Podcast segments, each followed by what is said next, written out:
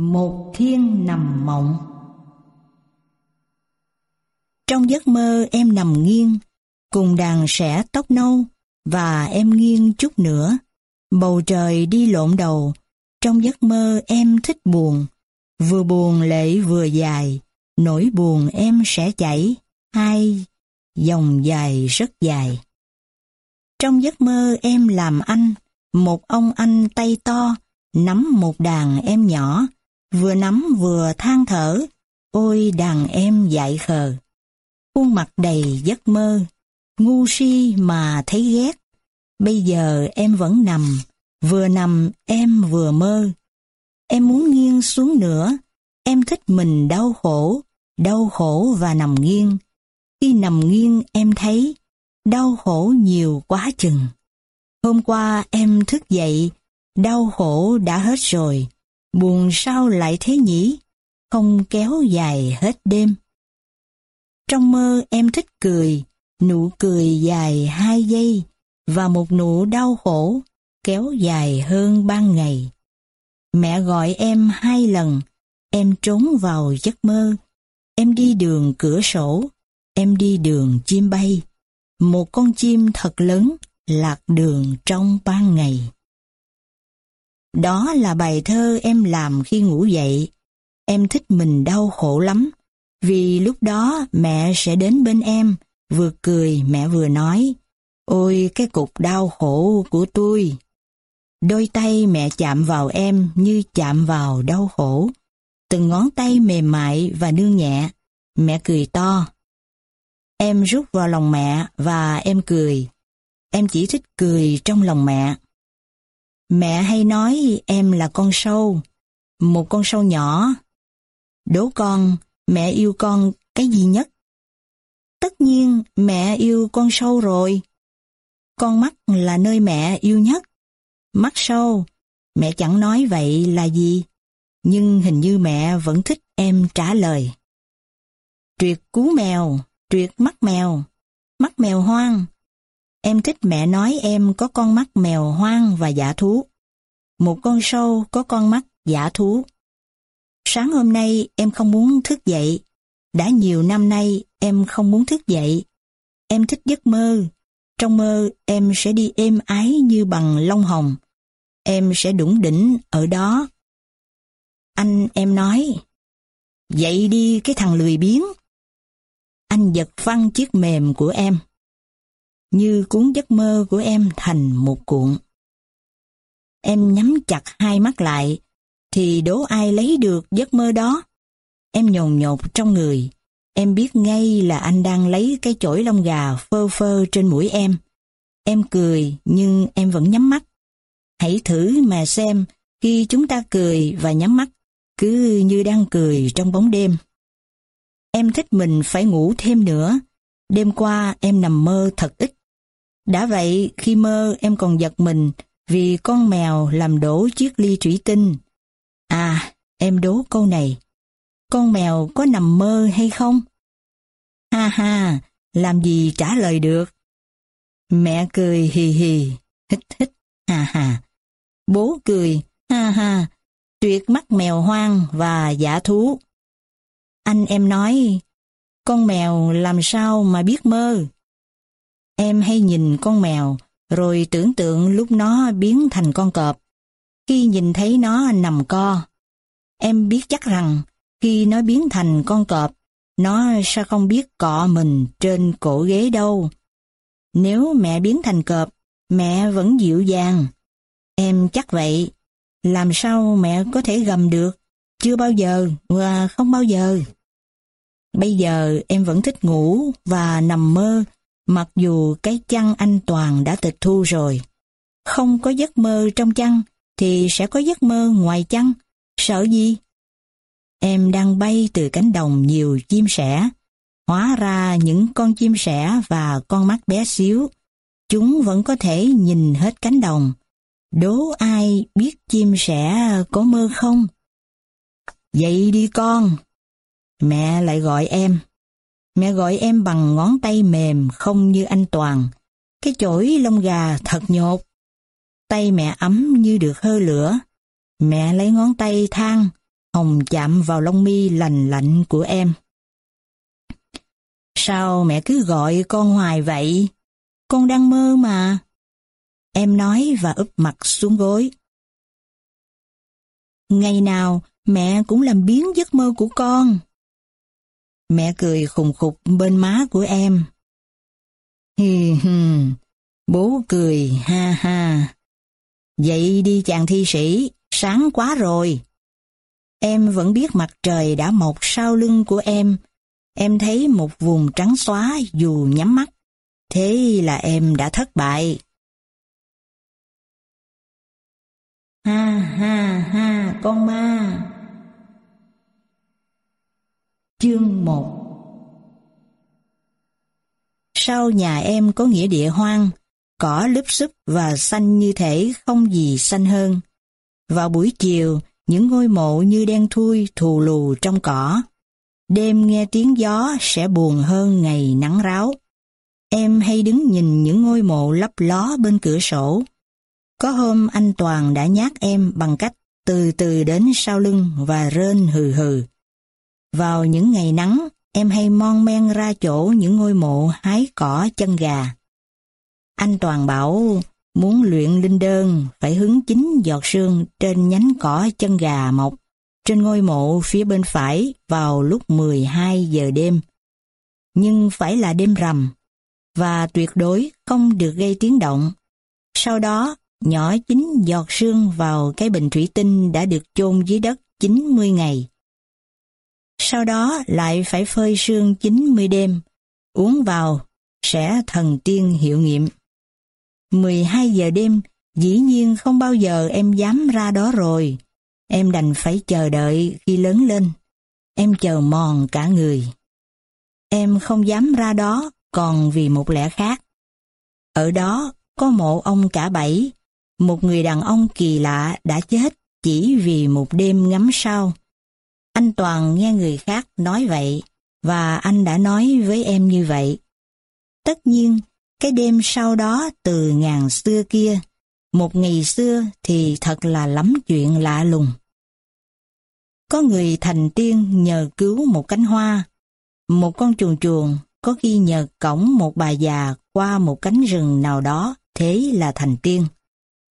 Anh Toàn nói nhiều đêm nghe có tiếng đàn từ ngôi mộ ông cả bảy. Tiếng đàn làm anh giật mình nửa khuya. Anh thấy ông cả bảy không? Anh chỉ rụt vai mà cho rằng có họa điên mới dám nhìn. Nhưng riêng em, em vẫn ao ước được nhìn ông cả bảy. Em không tin có người ngắm sao mà lại chết. Rõ ràng là không thể. Em vẫn ngắm hàng đêm, nhưng em vẫn tin có ông cả bảy nằm ngắm sao. Những ngôi sao ngày xưa thời ông cả bảy còn sống, có giống bây giờ không? Mẹ bảo bây giờ vẫn vậy, chỉ khác là không ai ngắm sao suốt một đêm như ông mà thôi. Đêm đêm, từ trong nhà nhìn ra ngôi mộ, em thấy cỏ ngoài ấy trắng lắm, trắng khủng khiếp. Lại còn những ngọn cỏ chân gà như thách đố em. Em đã nhẹ nhàng vòng ra sau nhà như một con mèo vén chân. Em chậm rãi trên cỏ lạnh. Anh Toàn nói khi chạm chân trên cỏ lạnh vào đêm tháng giêng lúc trăng lu, lại có con gà gáy buồn thì cảnh vật sẽ nhòe đi và chúng ta sẽ la đà bay như say rượu vào thế giới kỳ lạ. Em ao ước có con gà gáy buồn, giọng gáy buồn ra sao ai mà biết được. Anh Toàn cũng chưa từng nghe, nhưng anh biết có một lúc nào đó sẽ gặp con gà gáy buồn, vậy đó. Những con gà gáy buồn, hù hù hù hù. Chúng vỗ cánh trong một đêm tối trời, Chúng rút mỏ vào giọt sương, và chúng la đà say rượu. Chúng bay trong hơi men. 45 độ là 45 độ. Chúng kêu hù hù, hù hù. Ha ha ha, con gà 45 độ. Chúng kêu hù hù. Những giọt sương lạnh đã làm em nín thở. Em muốn quay phát vào nhà vì biết đâu bỗng dưng con gà gáy buồn nhưng cuối cùng em đã không vào. Em bị mê mang trong cái lạnh và ngôi mộ của ông cả bảy. Em tin ông vẫn còn đó. Người ta không thể bỏ đi khi có một đêm sao tuyệt diệu như vậy. Ông ấy đã thành tiên rồi, anh Toàn vẫn nói với em. Mà đã thành tiên thông thường, người ta phải hiền lắm, phải đẹp lắm, và đặc biệt phải có râu để vuốt. Em chưa bao giờ thấy một ông tiên nào lại không có râu. Dĩ nhiên, ông cả bảy phải có râu. Chuyện này anh Toàn không phản đối em. Anh chỉ phản đối về chiều cao của ông cả bảy. Anh nói, ông cao hai mét rưỡi, nhưng rõ ràng ngôi mộ của ông nhỏ nhắn chỉ bằng những ngôi mộ bình thường. Mày chẳng biết gì hết. Khi chui vào mộ, thì ông cả bảy nằm co. Vừa nói, anh vừa trợn mắt, như muốn nuốt sống em. Thì ông cả bảy cao hai mét rưỡi. Em gật gù. Em sợ cái trận mắt đó. Em có một hình dung về ông, cao hai mét rưỡi, râu rất dài, và khi ngắm sao thì nằm co. Đó là những gì em biết về ông.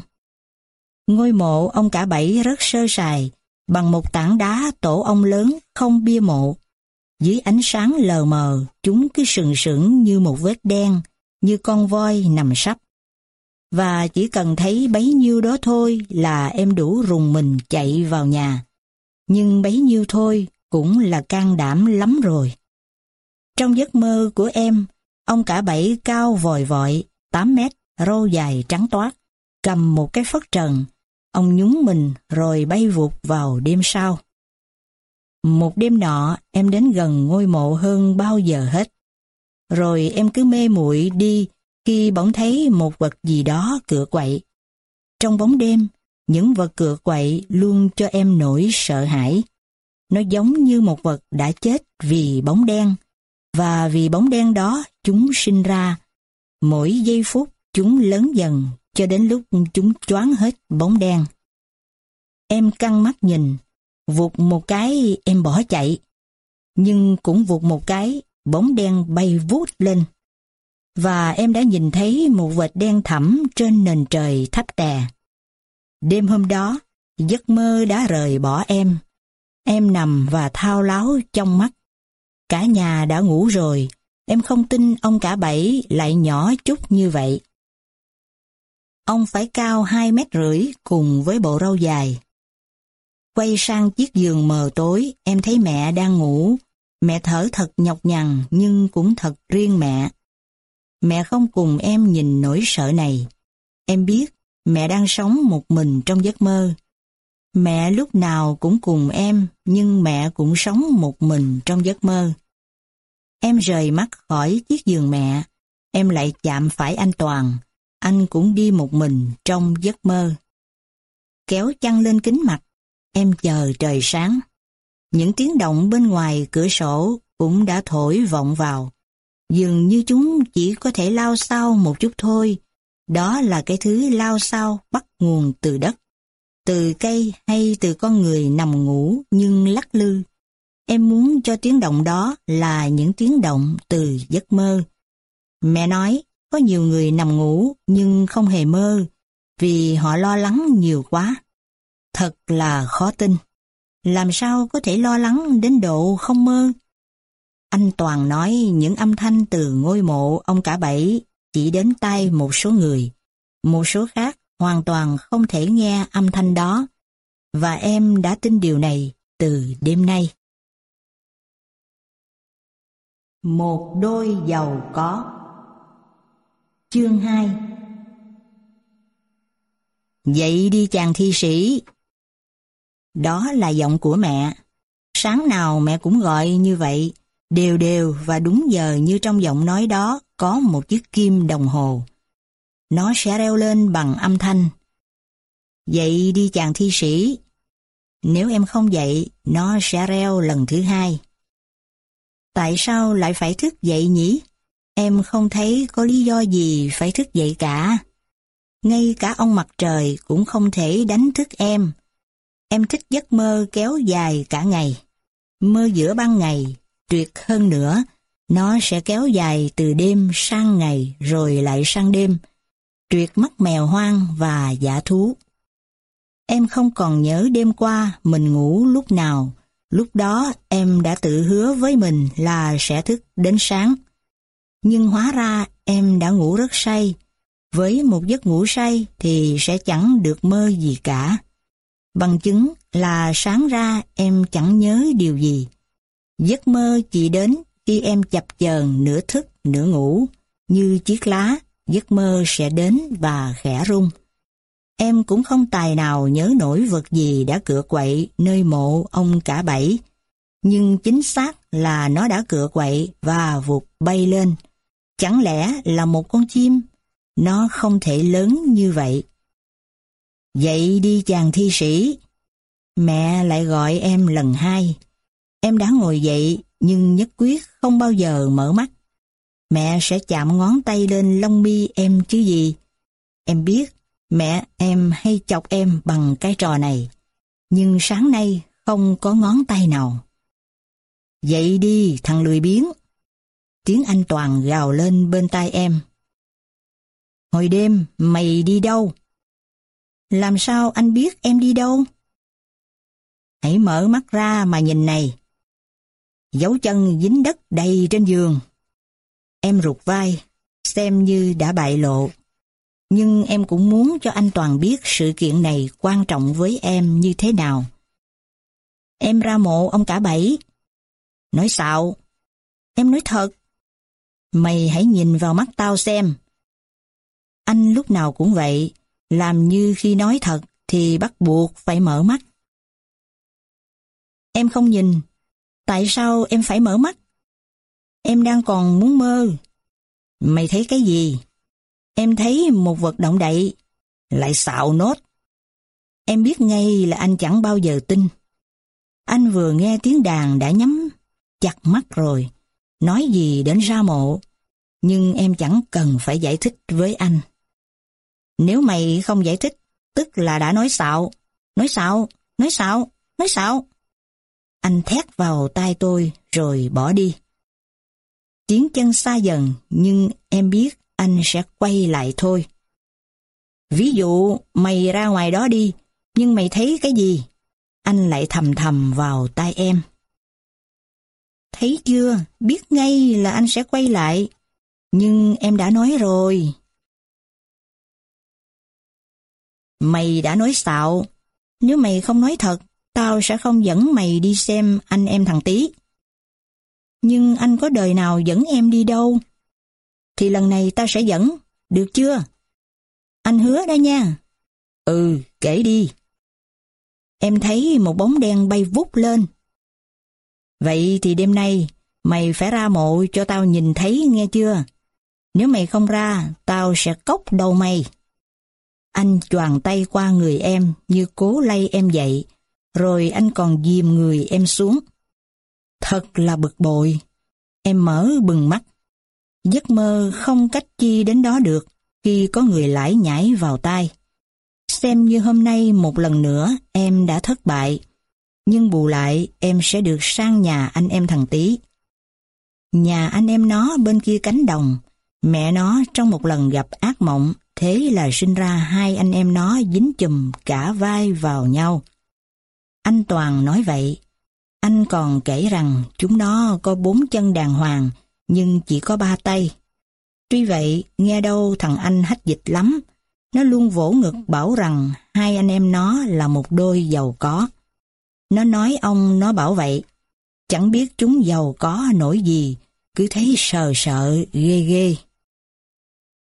Ngày xưa khi sinh ra anh em nó ra, ông ngoại nó bảo có chết cũng phải nuôi chúng thành người. Ông là người thương yêu ẩm bồng chúng nó nhiều nhất. Ông phải làm một cái gối thật to để đặt hai anh em chúng lên. Người ta không thể ẩm đều một lúc hai đứa trẻ được. Ẩm song song, không được trên. Đã vậy, chúng còn khóc ré, cào cấu mỗi khi chúng giận dỗi điều gì. Cả hai anh em đều lười biếng ăn uống, mà cũng đúng thôi, ăn làm gì cho mệt, trong khi thằng kia không cần ăn cũng được no. Chúng nó cứ nạnh nhau. Thằng anh ăn một muỗng thì thằng em phải ăn một muỗng. Cực nhất vẫn là chuyện chúng trái tính trái nết. Đứa đòi ăn cá, đứa đòi ăn thịt. Có đứa còn cho rằng khi ngủ nằm nghiêng mới thích. Thằng em thấy đứa nào ngủ nằm nghiêng thì quý lắm, điều tra ngọn ngành. Tại sao mày thích nằm nghiêng? Khi nằm nghiêng thì giấc mơ có bị nghiêng không? Không hả? Thật không tin nổi. Con mắt mình nó ngó nghiêng mà.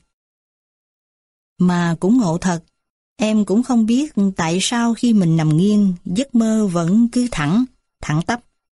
Còn nằm thẳng, vẫn thẳng luôn. Nhưng làm sao chúng có thể nằm nghiêng được? Chúng chỉ có thể cùng nằm ngửa nhìn lên trần nhà hoặc nằm sắp úp mặt xuống gối. Có một lần khi chúng vừa tròn hai tuổi, thằng anh nằm trên giường, còn thằng em lại rơi xuống đất. Chúng cứ cù cưa ở đấy, khóc ré lên. Ông nội nó buộc phải sửa lại chiếc giường cho chúng khỏi rơi. Và từ đó chúng không rời nhau thật, ban ngày lẫn ban đêm. Chúng gần nhau liên tục cho dù chúng có nhảy nhót trong giấc mơ. Đã bảo mà, cho dù chúng có mơ tới cung trăng, thì chúng vẫn không thể rời khỏi cái giường. Em luôn thắc mắc, không biết trong giấc mơ chúng có dính chùm với nhau không, hay là mỗi thằng một nơi. Anh Toàn nói, làm sao có chuyện chúng rời nhau trong giấc mơ. Nhưng riêng em, nhiều đêm em thấy em và anh Toàn cũng dính với nhau. Em đi bên phải, bất ngờ anh rẽ hướng trái, làm em khóc ré. Em hay nghĩ, chúng giàu có, có lẽ là do chúng nhiều hơn người khác hai chân và một tay. Anh Toàn còn kể nhiều chuyện về chúng, vì chúng chơi thân với anh mà. Thằng anh thích trèo cây, thật không tưởng tượng được. Thằng em bực bội, trèo cây làm gì cơ chứ? Em ghét trèo cây. Thế là thằng anh không được trèo, giận dỗi đúng một tuần. Tưởng quên rồi, không ngờ đi gặp cái cây thế là giận tiếp. Nó giận dai như đĩa. Cả thằng em cũng quên khuấy chuyện đó, thì bỗng dưng thằng anh đóng mặt ngầu. Tệ nhất là thằng anh không chịu nói ra. Nó ngồi bệt xuống đất, thế là thằng em phải ngồi theo. Ngồi cả tiếng mà không nói với nhau lời nào, thật là khùng điên không chịu nổi. Một hồi thằng anh nói, sao tao ghét mày quá? Thằng em nói, em cũng ghét anh. Mỗi lần anh thích ngồi là anh cứ ngồi, chẳng thèm hỏi ý em gì cả. Tại sao tao muốn ngồi lại phải thưa với mày chứ? Tao thích ngồi là tao ngồi thôi. Thằng em ngồi được một chút thì buồn ngủ, ngủ luôn, ngủ ngon, còn ngáy nữa chứ. Thằng anh vì giận nên đâu để ý. Đến hồi thấy người tê cả lên mới quay sang, thì ôi thôi thằng em đã mơ được mấy chập. Tức mình nó lay thằng em dậy. Về, về ngay, tao muốn về. Nhưng thằng em vẫn ngủ say như chết. Thế là thằng anh bỗng dưng thấy ân hận. Dù sao cũng là em nó mà. Nó ráng ngồi chịu trận chờ thằng em ngủ dậy. Nhiều người đi ngang thấy vậy bảo, đi về cho em mày ngủ kìa. Thằng anh vẫn không về. Hai đứa nó ngồi đến tối. Cũng tội nghiệp cho thằng em, nó ngồi nhưng vẫn ngủ thật là hay. Anh Toàn còn kể nhiều chuyện ly kỳ hơn. Có một chuyện mà em thích nhất là chuyện nằm mơ. Nghe đâu thằng em thích mơ, nó cũng như em vậy. Nó tuyên bố người không mơ là người nên chết đi, sống làm gì. Thằng anh nghe thấy giận lắm. Thằng anh không thích mơ. Đối với nó, mơ là chuyện vô duyên nhất. Chỉ có thằng khùng mới khoái mơ. Hai anh em lại cãi nhau chí chóe. Nhưng dù sao em vẫn thích thằng em. Nó thật giống em, lại tâm lý.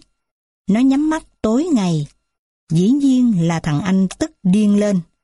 Thay vì đi chơi, thằng em cứ nằm khền và nhắm mắt.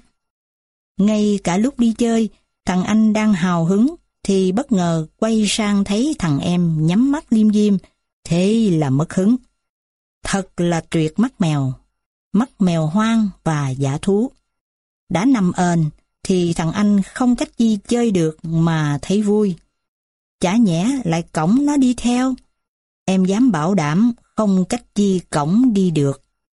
Thật đáng đời cho những kẻ không chịu nằm mơ. Trong giấc mơ cũng có thể đi được vậy, vậy mà chẳng ai chịu đi trong mơ. Trong mơ đôi khi còn được bay nữa chứ. Em đồ rằng khuôn mặt thằng anh hẳn phải cau có lắm, giống như anh Toàn. Cái mặt như cái bị, có đâm đâm. Nhưng có một điều chẳng hiểu sao em không thể ghét anh Toàn, dù em rất muốn ghét anh. Anh dám nói em là cái thằng làm biến. Nếu em với anh mà dính nhau, chắc cũng giống như anh em thằng tí thôi. Anh sẽ gõ vào đầu em cho em thức dậy. Anh sẽ bắt em trèo cây khi em đang ngủ, đang mơ.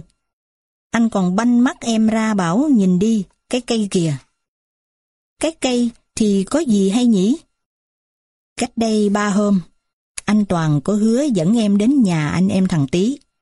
Báo hại buổi sáng em đã dậy thật sớm, bỏ cả cử mơ. Thế rồi anh chuồn đi bắn bi. Mà bắn bi có cái gì thú vị đâu. Bốn thằng chùm nhum năm cái lỗ đào dưới đất. Bắn qua, bắn lại, xong rồi lại đi về. Đã vậy đêm về còn nằm mơ nữa chứ. Có đêm anh Toàn đạp em một cái rõ đau. Vừa đạp vừa cười. Chết mày chưa, cái tội bắn dở. Ngay cả giấc mơ tuyệt đẹp thay vì được bay, được gặp người ở thế giới khác, thì anh chỉ thấy những hòn bi thôi. Tội thật. Em ghét bắn bi còn vì một lẽ khác. Vì nó mà em không được ghé thăm anh em thằng tí Em muốn làm quen với thằng em. Em không thể tưởng tượng được sẽ thú vị biết chừng nào khi hai đứa cùng nhắm mắt, cùng nói chuyện về giấc mơ của mình.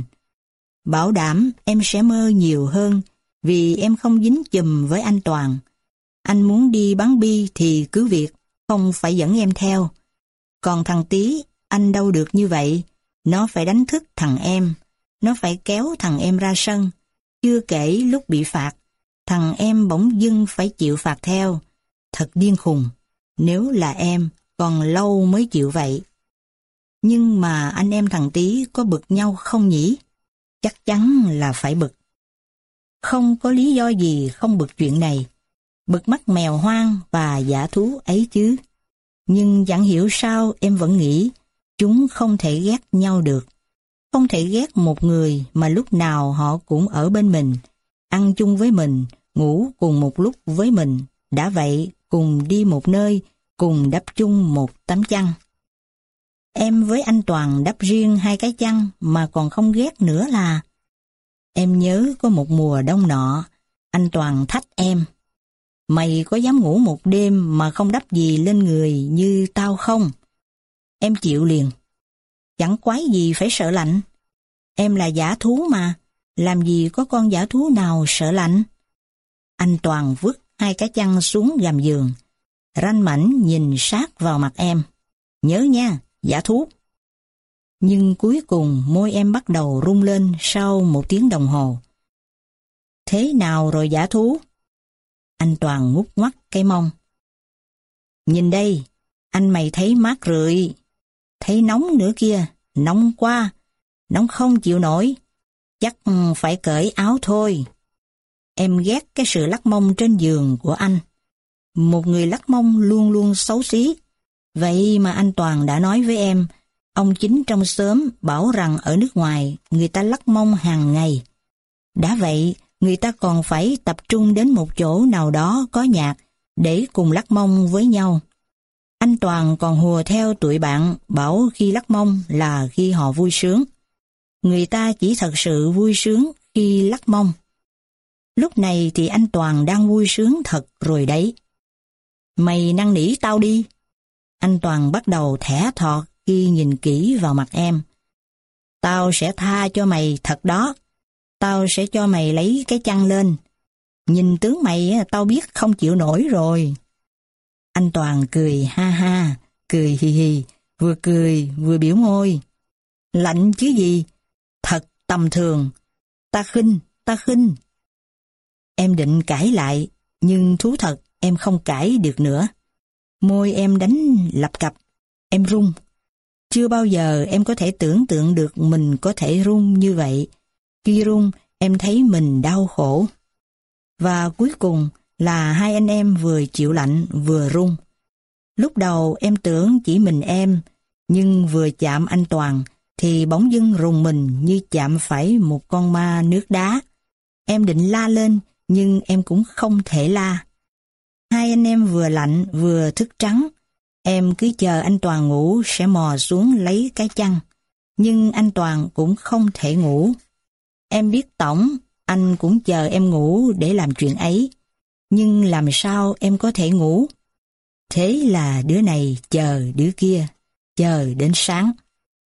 Trời sáng, thiệt bực mình cái mắt mèo hoang và giả thú.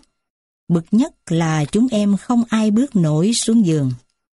Em cứ hay miên man suy nghĩ, giả sử hai anh em thằng tí cũng thách nhau như vậy thì sẽ ra sao?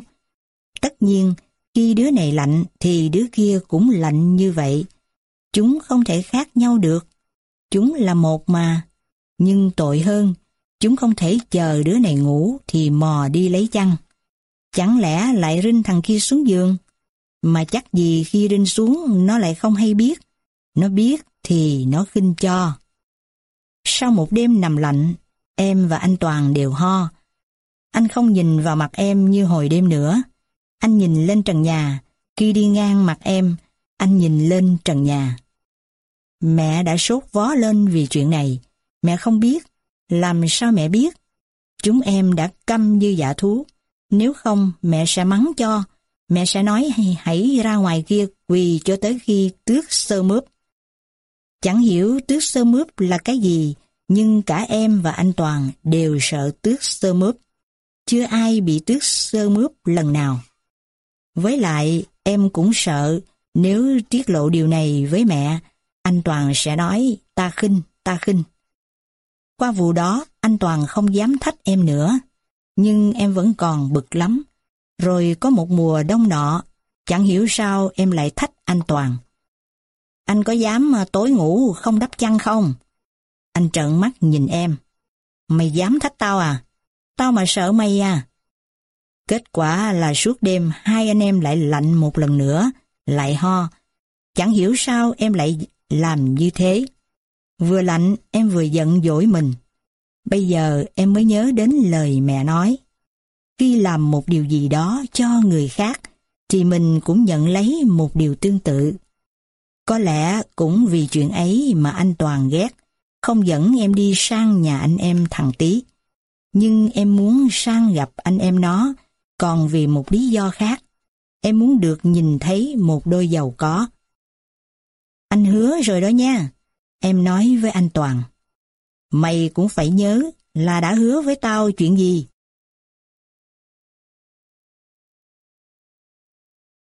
Chuyện bà cả sề kéo dài Chương 3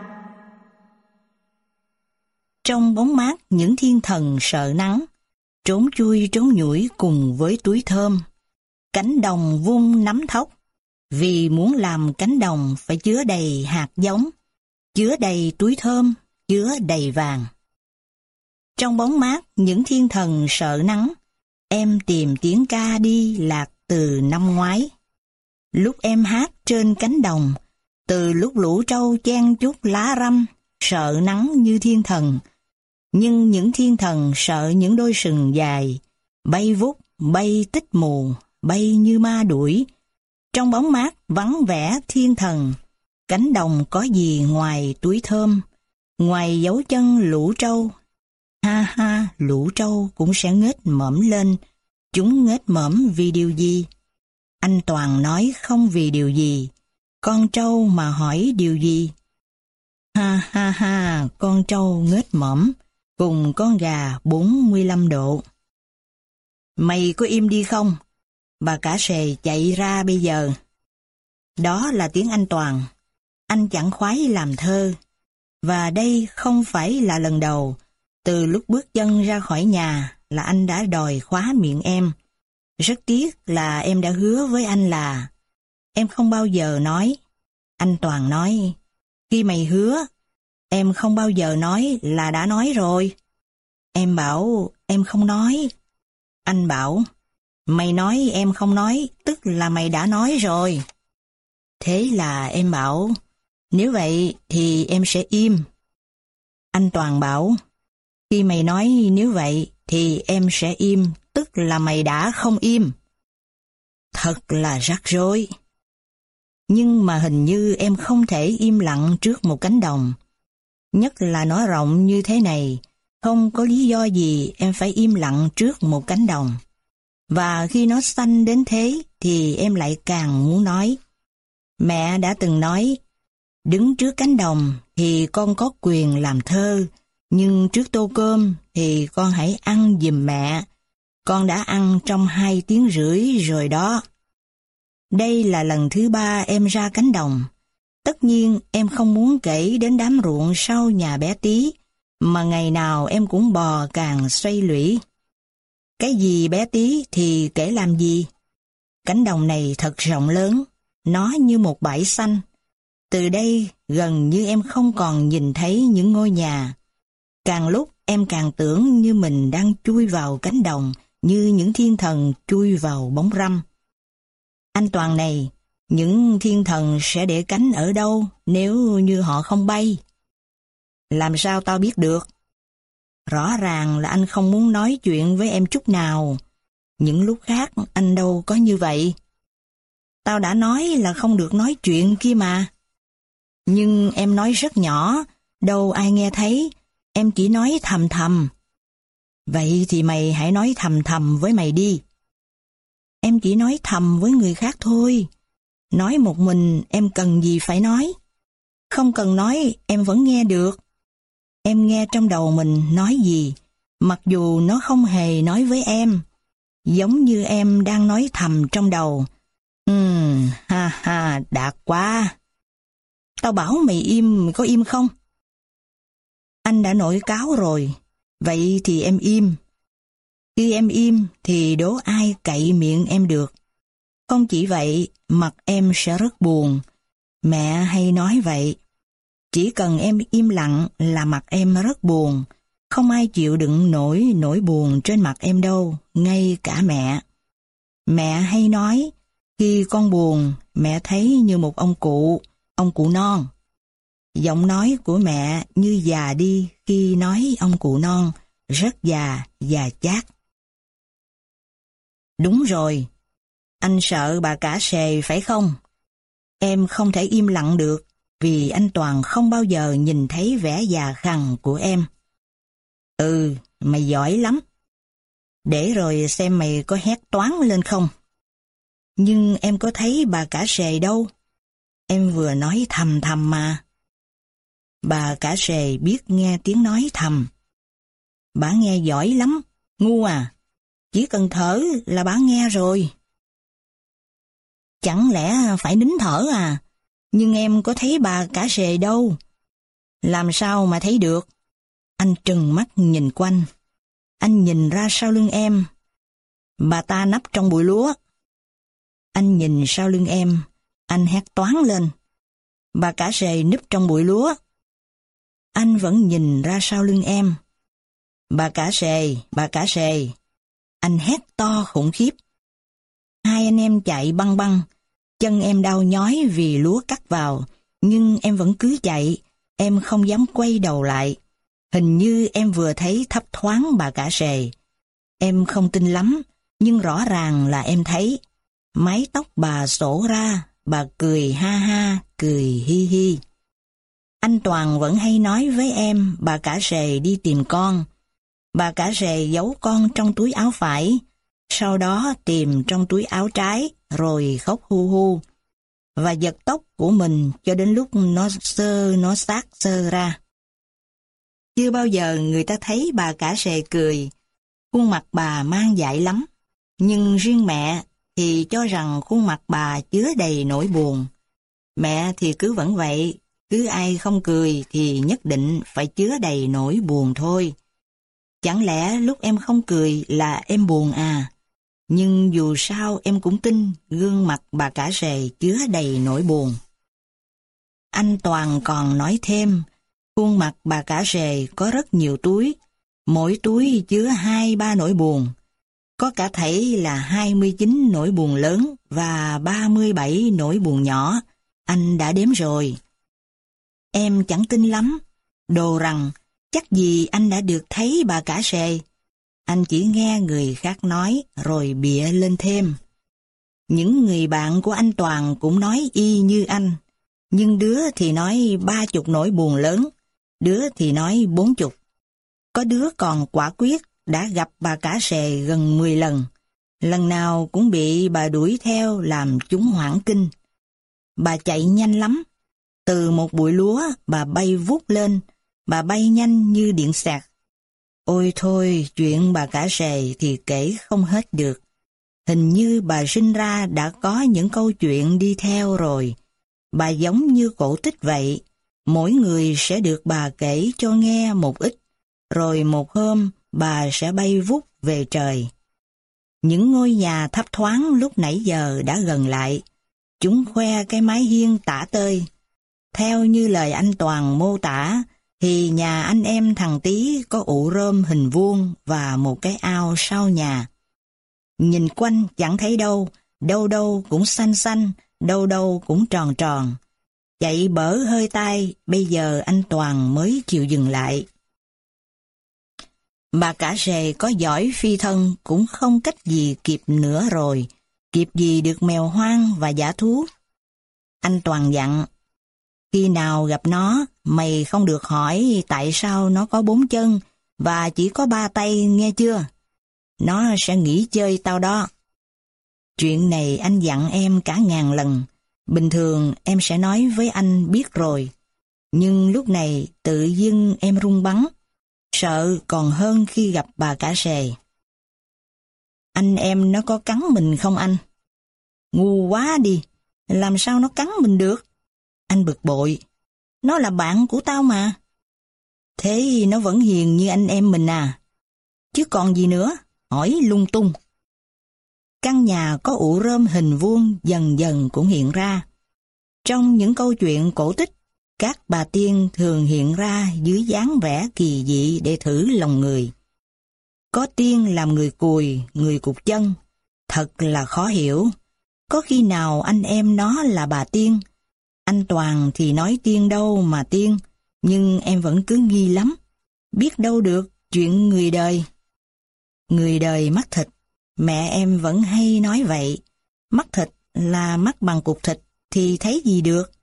Có khi gặp tiên lại ngỡ là cục thịt, gặp cục thịt thì lại ngỡ là bà tiên. Có lẽ em cần phải thận trọng với anh em thằng tí thôi. Người thường thì lấy quái gì ra bốn chân. Ngôi nhà đã gần lắm rồi, càng sợ nó càng gần. Thình lình lộ ra hai con bò. Dĩ nhiên con bò không thể là tiên được rồi. Chúng đang gặm cỏ, nhìn chúng có vẻ buồn chán làm sao.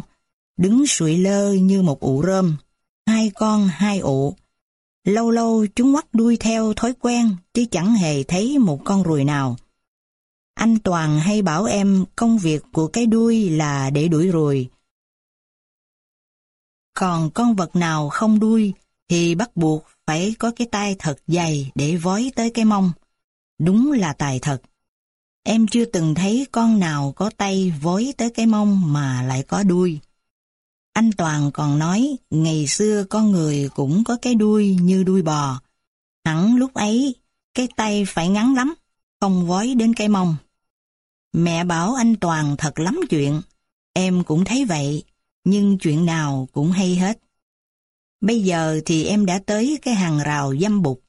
Qua khoảng hở, em nhìn thấy một khuôn mặt nửa tối nửa sáng bên cửa sổ.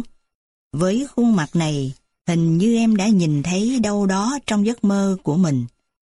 Em nhớ có lần anh Toàn nói với em rằng, có những người đi lạc trong giấc mơ bởi họ ngủ quá nhiều. Ngủ đến độ họ không thoát ra khỏi giấc mơ được nữa. Sáng nào mẹ họ cũng gọi họ dậy, nhưng họ vẫn cứ mơ. Giống như họ đã đi vào khu rừng quá sâu đến độ quên đường về. Họ bị những giấc mơ mới lấp lối đi, rồi họ lục trong giấc mơ cũ đường về. Càng lục, họ càng lạc. Họ càng gặp những giấc mơ cũ hơn nữa. Cuối cùng, họ gặp lại giấc mơ cũ lúc họ còn con nít. Vì là con nít nên họ cũng quên luôn vì ham chơi. Thật là tuyệt vời. Một lần nữa, em lại chăm chăm nhìn khuôn mặt bên cửa sổ. Gương mặt đầy giấc mơ đã đi lạc vào giấc mơ em. Hay thôi, em không vào đâu. Em nói. Đồ hèn. Anh Toàn thét lên. Mày làm gì vậy? Mày phải vào. Nhưng em không còn muốn vào. Thêm một cái đầu ló qua cửa sổ. Toàn hả? Cái đầu nhỏ nói. Mày đi với ai vậy? Em bước theo sau không một tiếng động. Hình như em không có khả năng gây tiếng động. Và hình như em cũng không thể nhìn lên. Đầu em nặng trĩu. Tao dẫn em tao sang chơi. Em dò dẫm từng bước chân lên bậc cửa. Ý nghĩ tâm sự với thằng tí em về giấc mơ bỗng tan biến. Hình như khi cái sự sợ to lên, người ta không thể mơ được. Giấc mơ chỉ đến khi người ta hoàn toàn yên tâm, cái sự sợ mất đi. Giống như khi nằm trong tay mẹ sẽ mơ được nhiều hơn, lâu hơn. Mẹ vẫn nói, một giấc mơ đẹp bằng người ta phải sống tới ba ngày. Mà ba ngày đó, người ta phải ráng sống cho thật đẹp mới bằng một giấc mơ. Rõ ràng là em lớn tuổi hơn anh Toàn. Em sống dài gấp ba lần anh Toàn, vì hẳn nhiên em mơ nhiều hơn. Đôi chân của em đã dừng lại, hình như em đang đứng rất gần cái sự sợ nhất. Em liếc về phía cửa, phía ấy hồi nãy em vẫn còn được tự do, chỉ cách ba bước chân thôi. Em chỉ cần quay lui ba bước là sẽ được tự do như hồi nãy, muốn làm gì thì làm. Thế nhưng, em chỉ cần ngẩng đầu lên là đã gặp cái sự sợ rồi. Mày làm cái gì vậy? Anh Toàn gắt gỏng. Anh kéo khuôn mặt em lên. Em nói mà cảm thấy mình hụt hơi hoàn toàn. Anh đừng bắt em ngẩng đầu lên. Một tiếng cười khùng khục vỡ ra. Nhưng em nghe cái tiếng động đó thật ghê rợn. Nó như dìm cái đầu em xuống sát đất hơn. Rồi em nghe thấy tiếng bước chân đó đi gần đến chỗ em hơn. Kèm theo là một cái bóng thật lớn. Cái bóng nặng trĩu, nó rất to. Nó to như một cái chân voi, bốn chân con voi. Nó bước chậm rãi nhưng rõ ràng. Rồi một bàn tay đặt lên vai em. Một bàn tay nữa, em giật thoát người. Em chờ mãi vẫn không thấy cái bàn tay thứ ba nhưng rồi bàn tay thứ ba làm em giật bắn mình khi nó cũng chạm đến. Vụt một cái, em thoát được ra cửa. Chân em đau điếng vì vấp phải cái gì đó. Nhưng dù sao, em đã được tự do. Em lướt qua hàng rào dâm bụt nhanh như tên bắn. Đồng thời, em còn nghe tiếng cười bên trong như đuổi theo ra đến tận ngõ. Tiếng cười như đang nói, Ha ha, nó sợ, nó sợ. Tiếng cười đó bảo, nó hèn quá, quá hèn. Tiếp theo sau đó là tiếng cười của anh Toàn như đang nói, ta khinh, ta khinh. Bây giờ thì em nghe rõ ràng tiếng anh Toàn rồi. Đồ hèn nhát, cho bà cả sề bắt mày đi. Từ khoảng sân hẹp, em lao ra cánh đồng, Em thấy mình như đang bị vùi sâu vào biển lúa xanh.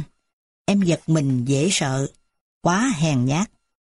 Phen này anh Toàn sẽ không bao giờ dẫn em sang nhà anh em thằng tí nữa rồi.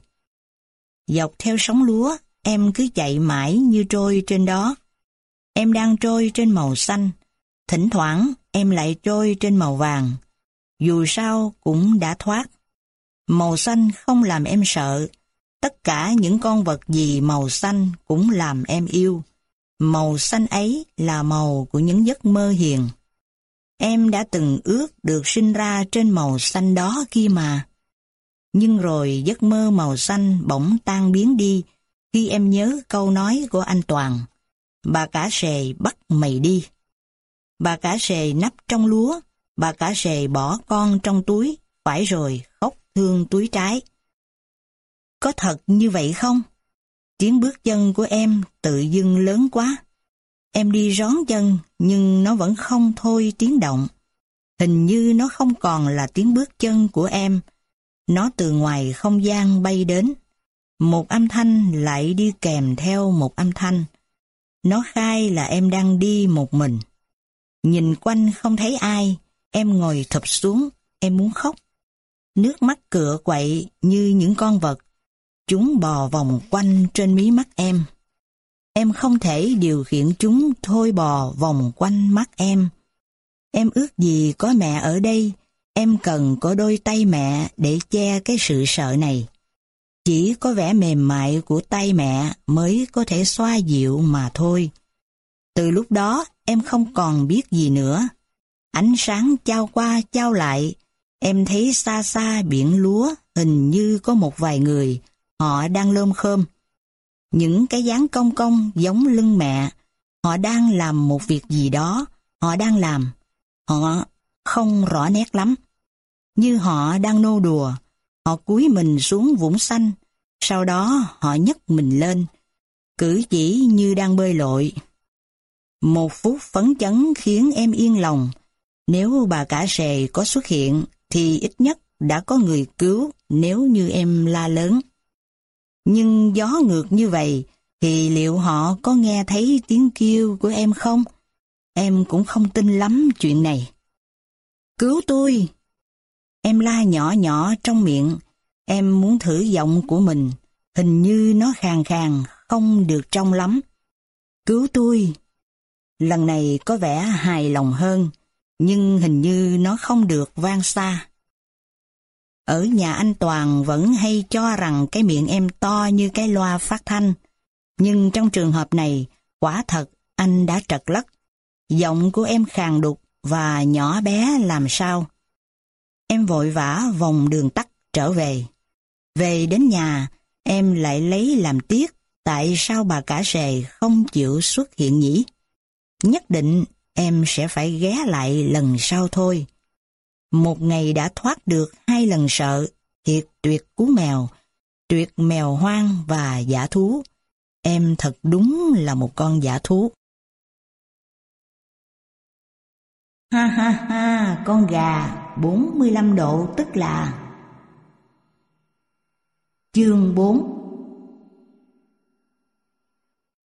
Nếu buổi tối có người lạ xuất hiện, mặt đen, cất giọng cười bảy điệu, người đó là con ma. Chính hiệu là con ma, đích thị là con ma. Em đã chờ nhiều đêm mà chẳng bao giờ thấy. Anh Toàn luôn nói những chuyện khiến em phải chờ đợi đến mòn mỏi. Đêm nay trăng có vẻ khác thường quá, với một vầng sáng bao quanh và không có một vì sao nào. Giữa khoảng không đó, em mường tượng một chiếc vòng sáng của chị Hằng Nga. Người ta nói chị Hằng Nga không có nhà nên đã ở nhờ nơi ấy. Một đêm nhiễm lạnh hóa thành trắng toát. Anh Toàn đi ngang chỉ vào mặt em. Liệu hồn đó, đêm nay nghe chưa? Điều đó có nghĩa là em không được từ chối. Bằng không anh sẽ nói ta khinh, ta khinh. Trăng đã hơi ngà ngà vào khoảng 8 giờ. Màu ngà như sữa đặc, đó là trăng già. Em và anh Toàn đã chuẩn bị kỹ cho đêm nay. Khi mẹ ngủ, em sẽ bò trước, anh bò sau. Khi thấy cái vật ngọ ngoại đó, em phải đạp anh một cái. Nhưng nếu vì sợ quá mà đạp không nổi, thì phải rên lên ớ ớ cho anh biết. Nhưng anh Toàn hoàn toàn không biết rằng, khi sợ quá, em lại không thể rên. Tuy vậy, anh có vẻ hài lòng lắm. Dưới ánh trăng màu sữa đặc, trông anh ngây dại hẳn một lúc. Chúng em bò về phía mộ ông cả bảy. Em không sợ ông, em chỉ sợ vẻ vắng vẻ bao phủ không khí. Những cơn gió thổi suốt trong bụi bờ như buồn nản, như âm ỉ, ai oán kinh dị. Chúng bị nhốt chặt nên vật vả. Cả một trời đêm như bị nhốt chặt trong huyền bí, trong kinh dị. Dọc theo con đường đất, những ngôi mộ càng lúc càng hiện rõ, chúng đen lạnh. Chúng u buồn, chúng nằm im. Nhưng đôi lúc trông như chúng cựa quậy, chúng giống một con vật, chúng cựa quậy, chúng lại lặng thinh. Chúng là thế giới kỳ lạ mà muốn chạm đến người ta phải đi nhón chân. Nếu không chúng sẽ vỡ vụn. Luôn cả ông cả bảy, ông sẽ vỡ vì những tiếng động. Mẹ luôn luôn dặn em, không có con ma nào, chỉ có những hình ảnh trong trí nhớ thôi. Ta thấy một con người chẳng qua là ta nhớ về họ thôi. Tức muốn nhìn thấy ông cả bảy, em phải nhớ đến ông. Và em đã nhớ đến ông trong nỗi sợ hãi kỳ thú. Em vẫn tin ông còn đâu đó trên mộ, trong lá cây, trong không gian tối tối như đêm nay. Ông ở cả trong gió, trong đêm sao tuyệt diệu. Ngôi mộ đã gần lắm rồi, tim em muốn vỡ ra vì run rẩy. Khi run rẩy, tim em sẽ vỡ ra. Đó không phải là cái sợ như thường ngày, đó là một cái gì như khi em thao thức, như khi em sắp chạm phải một vật gì lạ lùng mà mình chưa từng gặp. Em đã từng tập nín thở cho đến lúc em muốn thở, nhưng chưa bao giờ nín thở mà mình không hay biết. Thế mà giây phút này chuyện ấy lại đến với em. Em hít một hơi dài rồi sặc sụa. Trong bóng tối mờ đã có dấu hiệu lay động trước ngôi mộ ông cả bảy. Rõ ràng là lay động như đêm qua. Em rất muốn ơ lên một tiếng nhưng không cách nào được. Bàn tay lạnh ngắt của anh Toàn bấu chặt vào chân em. Chúng em cùng nằm im và cùng nín thở. Sương đêm đã nhòe ướt, mặt trăng như chán ngấy cái màu vàng sữa, bóng vằn vặt sáng như ban ngày. Tiếng anh Toàn khe khẽ vào tai em. Trời ơi, con gà! Có phải con gà không? Em bật thành tiếng.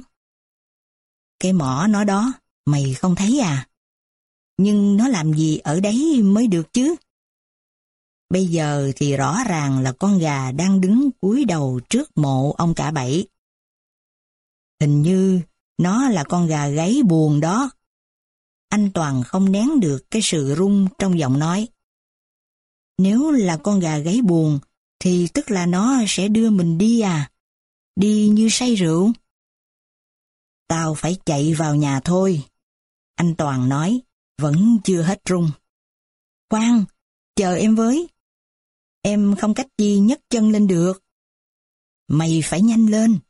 Tao không thể chờ lâu, lỡ nó gáy thì sao? Em co giò lên nhưng vô hiệu.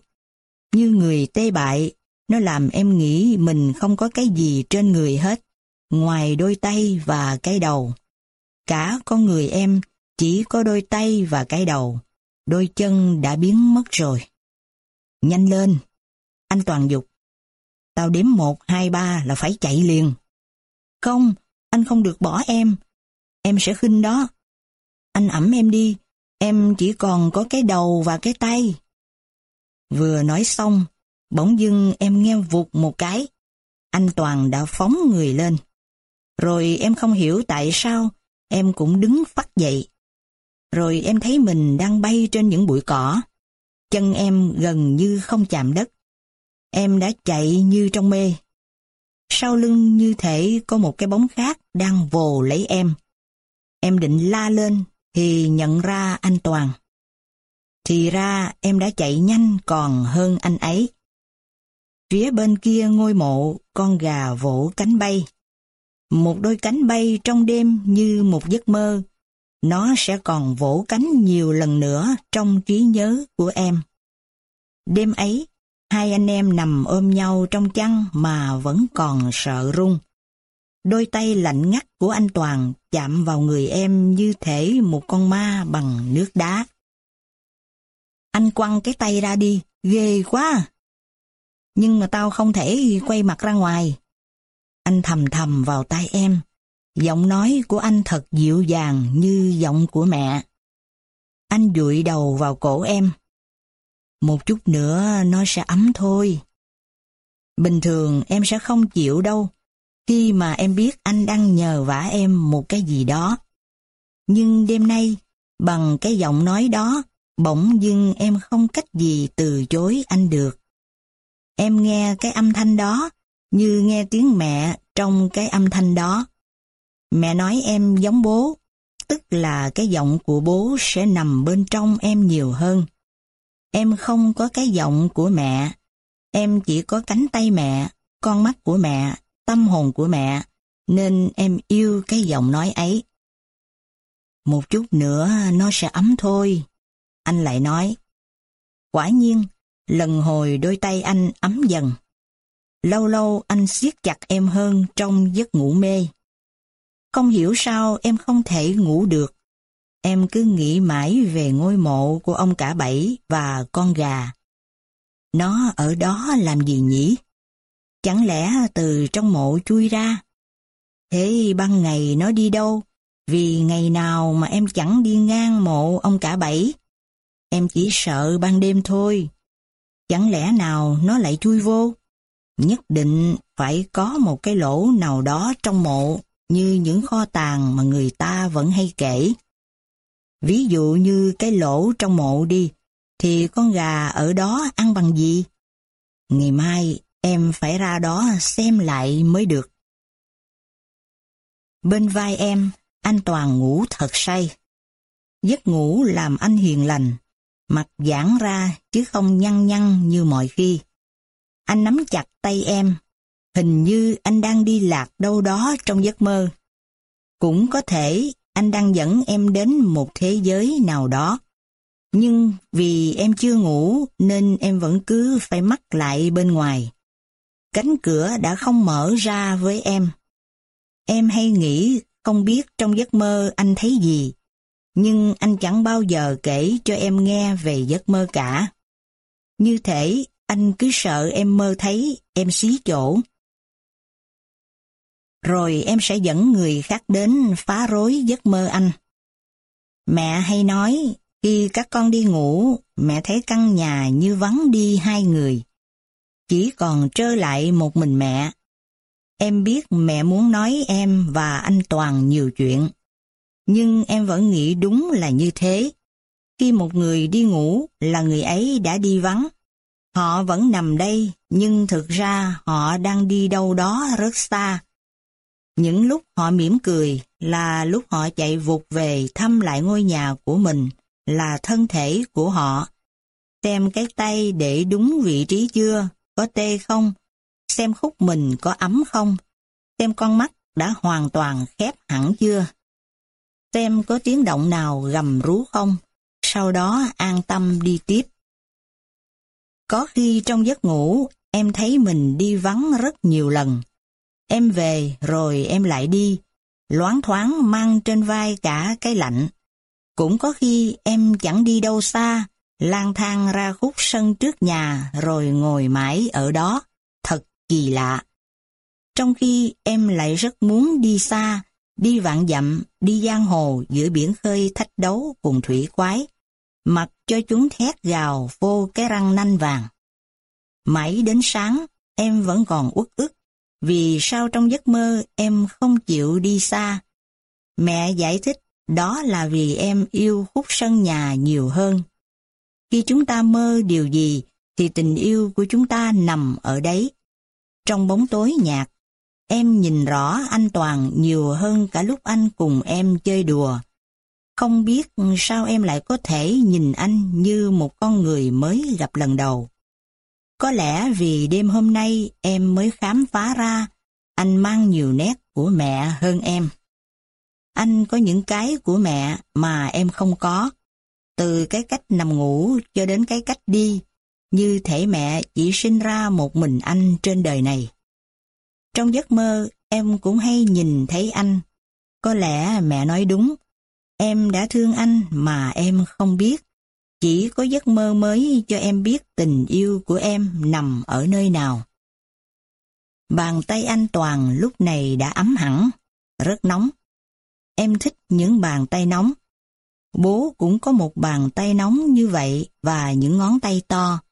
Quá ư là tuyệt vời. Bố có thể ủ tay em trong một cái nắm đấm. Đôi lúc em vẫn nghĩ một ngày mát trời nào đó, bố sẽ dẫn em ra biển khơi. Hai bố con, mỗi người một tay chèo, chèo một mạch sang kia bờ thế giới, nơi có hai con sông, một con sông sữa bò và một con sông buồn. Mỗi lúc buồn vì không có trò gì chơi, người ta ra sông để vứt nỗi buồn xuống đó. Ở bờ thế giới còn nhiều thứ nữa, chẳng hạn như những đôi cánh. Cánh nhiều đến nỗi người ta bực bội vì không biết bay đi đâu. Khắp chính phương trời, người ta đã đi cả rồi. Thế là rình rình vứt cánh sang nhà hàng xóm như đổ rác vậy. Người ta chuyển sang đi bộ. Anh Toàn còn kể, không đâu xa, anh em thằng tí chứ ai. Biết đâu kiếp trước là thần tiên cũng không chừng. Hai ông tiên bị đọa đầy vì ham chơi, trời cột làm một cho hết.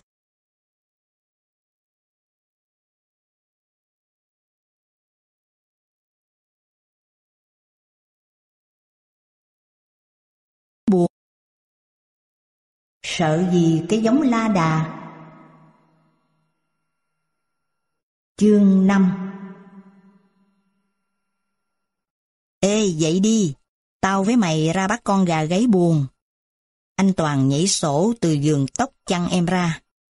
Anh cuộn chăn lại quanh mình rồi ngoáy mông.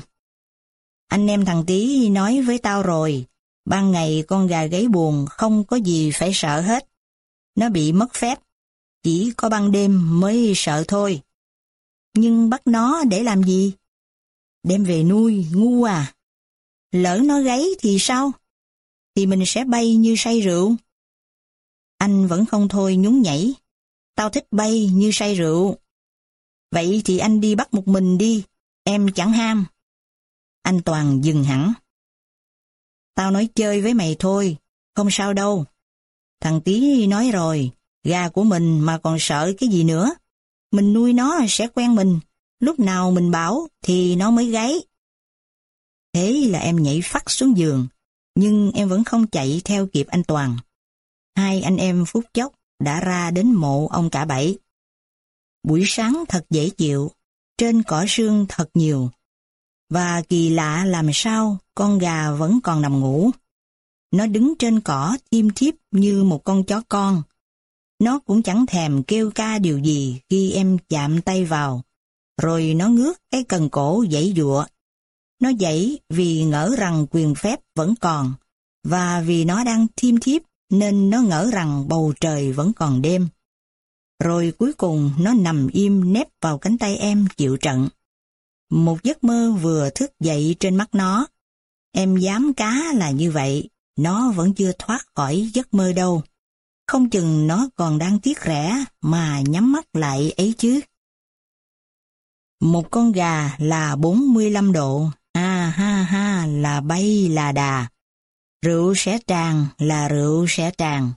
Trên đường bay là ha ha ha. Anh Toàn nói cần phải làm cho nó một cái chuồng. Nhưng em thích làm cho nó một cái lồng hơn như lồng chim ấy. Nó là con gà kỳ lạ, mà một khi nó đã kỳ lạ thì nó không còn là một con gà. Thế thì nó là con gì? Em đặt tên nó là Hoa Lan. Nó thật đúng như những gì em tưởng và em thích. Có một câu chuyện như thế này. Ngày xưa có một hoàng tử đi cùng trời quý đất để tìm một loài hoa quý dâng lên nàng tiên tóc xanh. Nhưng chàng đi tìm mãi mà vẫn không tìm được loài hoa quý như chàng mong muốn. Có người chỉ chàng xuống vực sâu, có người bảo đi về phía mặt trời nhưng tất cả những nơi chàng đều đến, khiến chàng không bằng lòng. Có nơi hoa rực rỡ quá đến chói mắt, có nơi hoa đen đuổi như bóng tối. Quá tuyệt vọng, chàng bỏ lên đồi nằm và ngủ một giấc dài. Trong giấc mơ, chàng bỗng lạc vào một vườn hoa tuyệt đẹp.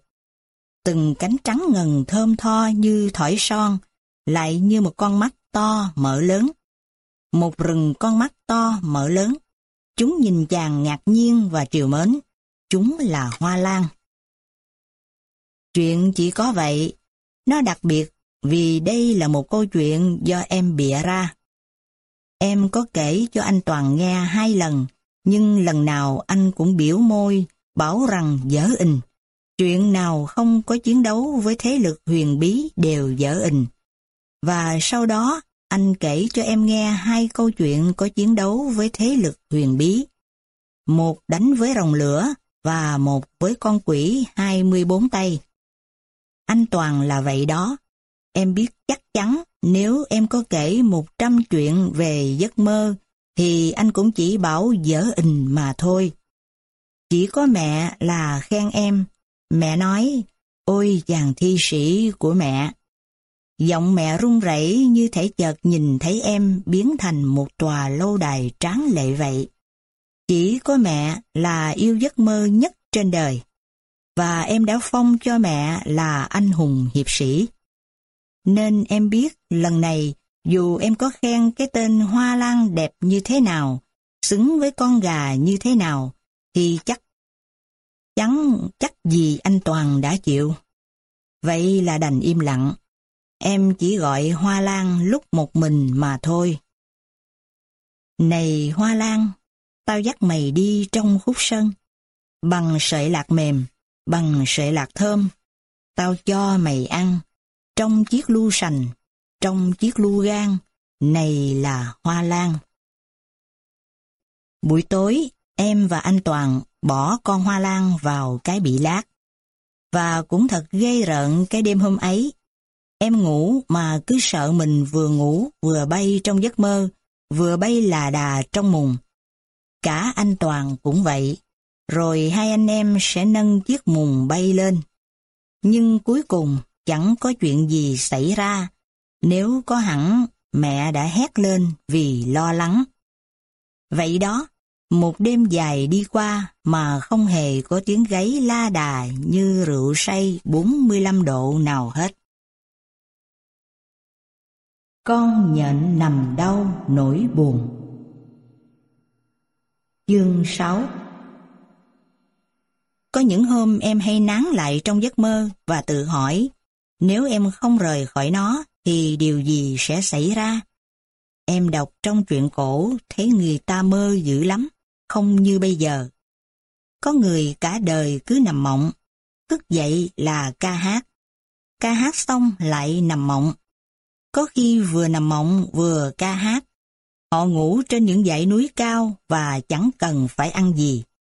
Thế giới của họ thật no nê, thể như âm nhạc đủ nuôi sống họ. Buồn buồn họ rời khỏi ngọn núi của mình để đi chu du thiên hạ. Họ cứ đi mãi, trong những chuyến đi, gặp phải vườn hoa thì ghé vào. Có người lặn lội cả nghìn dặm chỉ để nhìn một buổi chiều ở phương xa ra sao. Hoặc chỉ để uống một ly trà tuyệt nhất trần gian. Uống xong cười khà khà, cười hi hi, cười hì hì, thế rồi lại lên đường cùng với giấc mơ. Không hiểu nổi họ đã thấy điều gì trong những buổi chiều như vậy. Nhất định họ phải thấy một cái gì đó tuyệt diệu, một cái gì mà người khác không thể thấy được. Hoặc ít ra, họ cũng phải có một con mắt đặc biệt. Họ nhìn sâu vào trong từng đóa hoa, chạm vào từng làng hương, và giây phút đó mới đủ níu kéo họ ra đi xa đến vậy. Và như thế, những con người ấy không còn trên đời này. Hay họ đang đi tới một nơi nào đó, một ngôi làng nào đó, một làng hương nào đó đã đưa họ đi. Nơi đó là nơi nào? Em đã trồng nhiều hoa trong vườn, nhưng hình như họ không biết đến. Họ hay là họ đã đến lúc em đang ngủ, đang mơ, đang đi đâu đó khỏi khu vườn. Nếu thế, họ phải để lại dấu chân Em đã ướm từng vết, một trong vườn. Mọi dấu vết đều quen thuộc. Nếu không phải anh Toàn, không phải em, thì cũng là mẹ. Em đã chờ đợi những dấu vết suốt mùa thu vừa qua. Em không biết mình có nên chờ thêm một mùa đông nữa không? Mùa đông dài lắm. Vào những ngày mưa, em chui vào chăn và không ngớt tưởng tượng họ sẽ đến vào một đêm mưa và mái tóc bết vào mi mắt. Họ gõ vào chiếc cửa sổ của em. Tiếng nói của họ như một ngọn gió sớm, rất trong, rất ấm và rất dễ nhớ. Họ ghé trong một đêm mưa chỉ để xin được uống một ly trà. Ghé một đêm mưa chỉ vì họ thích được ngắm một bông hoa đang nở. Rồi họ đi, họ biết ơn em chỉ vì em đã cho họ một ly trà ngon nhất Trần gian. Em đã cho họ một làn hương thơm nhất Trần gian. Rồi em đưa họ ra cổng, mưa vẫn không ngớt, nhưng họ chẳng màng gì. Họ nhìn em và họ cười, họ cười hi hi, cười hì hì. Đêm hôm đó, em sẽ nhớ một ly trà chỉ vì họ đã uống. Em sẽ nhớ một làn hương chỉ vì họ đã yêu. Em sẽ nhớ một cơn mưa chỉ vì nó đưa họ đến.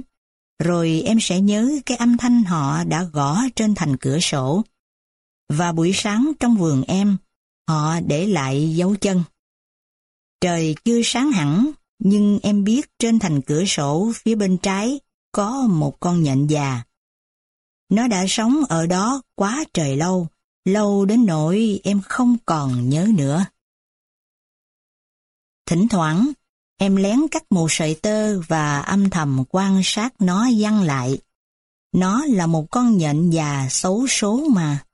Cuộc đời của nó đã bị em cắt không biết bao nhiêu sợi tơ. Nhìn cái mặt nó vẽ chừng câu có kinh khủng. Con mắt lồi ra. Con mắt lồi là con mắt khó chịu. Chẳng biết với con mắt đó, nó có thấy thủ phạm là em không? Em hay ghẹo nó bằng bài hát như vậy.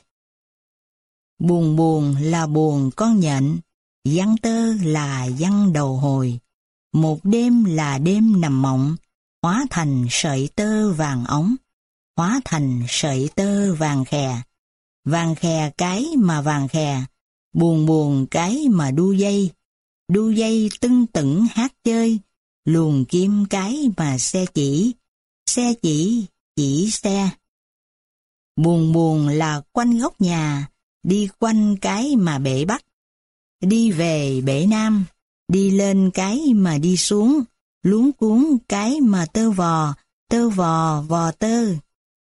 Buồn buồn là buồn con nhện, đu dây cho quên nỗi buồn, đu dây cho quên nỗi sầu, nỗi sầu cái đầu lăng nhăng, sơi tơ đã rối mà chăng nổi gì, buồn buồn cái mà tuổi già, đi công hết rồi nằm co, con ruồi đi qua không thèm, con mối không ăn, cái mà chê cứng, chê cứng cái mà than phiền, than phiền, cái mà phiền than. Buồn buồn là buồn con nhện. Nhưng con nhện làm sao mà buồn? Không ai có thể buồn khi được đu dây. Nếu buổi sáng ra vườn mà thấy trong bông hồng có một con nhện đang uống sương, thì nhất định đó là con nhện phù thủy đang đi lấy nọc. Còn nếu buổi chiều ra ngoài hiên mà gặp con nhện xa xuống, thì tự dưng sẽ thấy buồn, một nỗi buồn kéo dài ba ngày. Anh Toàn nói vậy.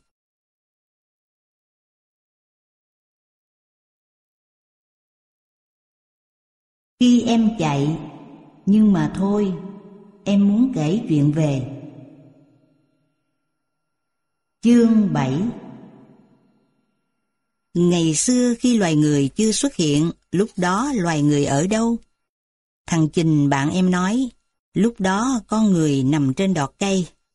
Một hôm bỗng có một người trèo xuống đất, người đó nói, À ha, ta là vua, thế là vua sinh ra. Ông vua nói, quân sĩ đâu? Thế là quân sĩ ra. Quân sĩ nói, kiếm đâu? Thế là bác thợ rèn sinh ra. Bác thợ rèn nói, lửa đâu? Lửa sinh ra. Lửa nói, nóng nực quá. Thế là mùa đông sinh ra. Mùa đông nói, lá rụng đâu? Hàng cây sinh ra. Hàng cây chưa kịp nói, bác triều phu đã có mặt. Bác thợ săn bỗng xuất hiện đi tìm thú rừng. Thú rừng sinh ra trong sự sợ hãi mũi tên. Thú rừng chạy trốn mũi tên, mũi tên sinh ra. Rồi mũi tên đi tìm nọc độc. Mũi tên một mình không thể chiến thắng thú rừng phù thủy sinh ra. Phù thủy sinh ra từ cái mũi khoằm của diều hâu và thuốc độc. Diều hâu sinh ra.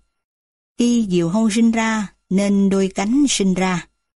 Đôi cánh lại sinh ra từ trẻ con, vì chỉ có trẻ con mới mơ ước được bay thôi. Và vì cần phải có trẻ con, nên người mẹ sinh ra. Người mẹ còn sinh ra từ bàn tay nữa. Bàn tay cần sự mềm mại nên dịu dàng sinh ra. Thế là bà cả sề sinh ra từ đâu? Thằng Trình tịt ngồi, làm gì nó biết được? À ha, thằng Trình làm sao biết được? Cái bà cả sề sinh ra từ cái gì? Em chỉ có thể nói nhỏ thôi. Bà cả sề sinh ra từ tiếng thở dài. Sáng hôm nay em bỗng dưng nhớ tới bà cả sề. Em đã rủ thằng Trình ra ruộng lúa. Chúng em đi nhẹ nhàng. Khi nhẹ nhàng thì đố bà cả sề biết được. Trong màu xanh ngắt, em thấy bầu trời như được soi gương, được nhân làm hai. Em lại còn muốn đi gặp anh em thằng tí. Em cũng nhớ chúng, em nhớ cái bóng của chúng đã chạm lên người em. Cái bóng đó, nếu đừng nhìn gồm mấy chân thì nó thật là hiền. Nhưng em vẫn còn sợ. Mày có tin có bà cả sề không? Em nói, thằng Trình chỉ le lưỡi, mà đã le lưỡi thì chẳng thể nào biết được nó có tin hay không. Qua quốc quanh, bầu trời bỗng dưng tối lại. Đây là lần ra đồng đầu tiên của em mà không có anh Toàn. Em nhớ có lần anh ấy bảo, mày đừng nên đi về hướng căn chồi xã đội. Bà cả sề ở trong đó đây. Bà ta không có nhà. Bà ta cũng không có thức ăn, nên bà ta đói lắm. Mà khi đói thì bà ta hung dữ lắm đấy. Trong cái vẻ xám xịt như thế này, em lại nhìn thấy căn chòi xã đội mới chết chứ. Đó là căn chòi mà xã cất tạm để buổi trưa. Những người làm đồng có nơi trú mưa nắng, qua một mùa gió, máy tranh sát sơ như thằng bù nhìn. Nó lung lay và buồn thảm, cột kèo trên vên. Nó chỉ chờ một cơn gió đủ mạnh là cuốn đi thôi. Trời lại lắc rắc từng hạt mưa nhỏ, rồi sấm chớp đi đùng. Cánh đồng ra chiều ngã nghiêng lắm, nó cứ xoay vòng trong màu xanh, nó cứ xoay vòng trong cái màu vàng, thật là vĩ đại. Về thôi, thằng Trình nói với em. Rồng đang hút nước rồi kìa. Bỗng dưng em thấy tiếc kỳ lạ cho chuyến đi của mình. Em muốn mình phải chứng kiến một cái gì khác hơn. Mày sợ bà cả xề à? Trình lắc đầu ngoài ngoại. Tao mà sợ à, còn lâu. Thế mày có dám đi đến chòi bà cả xề không? Tới để làm gì? Thì xem bà ấy. Nhưng giờ này không có bà ấy đâu. Trình nói. Cơn mưa bỗng chốc gào thét trên màu xanh, chúng lan sang màu vàng. Nhưng trong làng mưa ấy, em vẫn nhìn thấy rõ ràng căn chòi lá trống trơn, không có ai gọi là bà cả sề. Thấy chưa, không hề có bà cả sề. Trình nói nhưng khuôn mặt đã xám đen. Giờ này bà ấy đi tìm con rồi. Chúng em ngồi xuống vạt cỏ trong chòi. Mưa, cứ mưa miết làm em buồn không tả.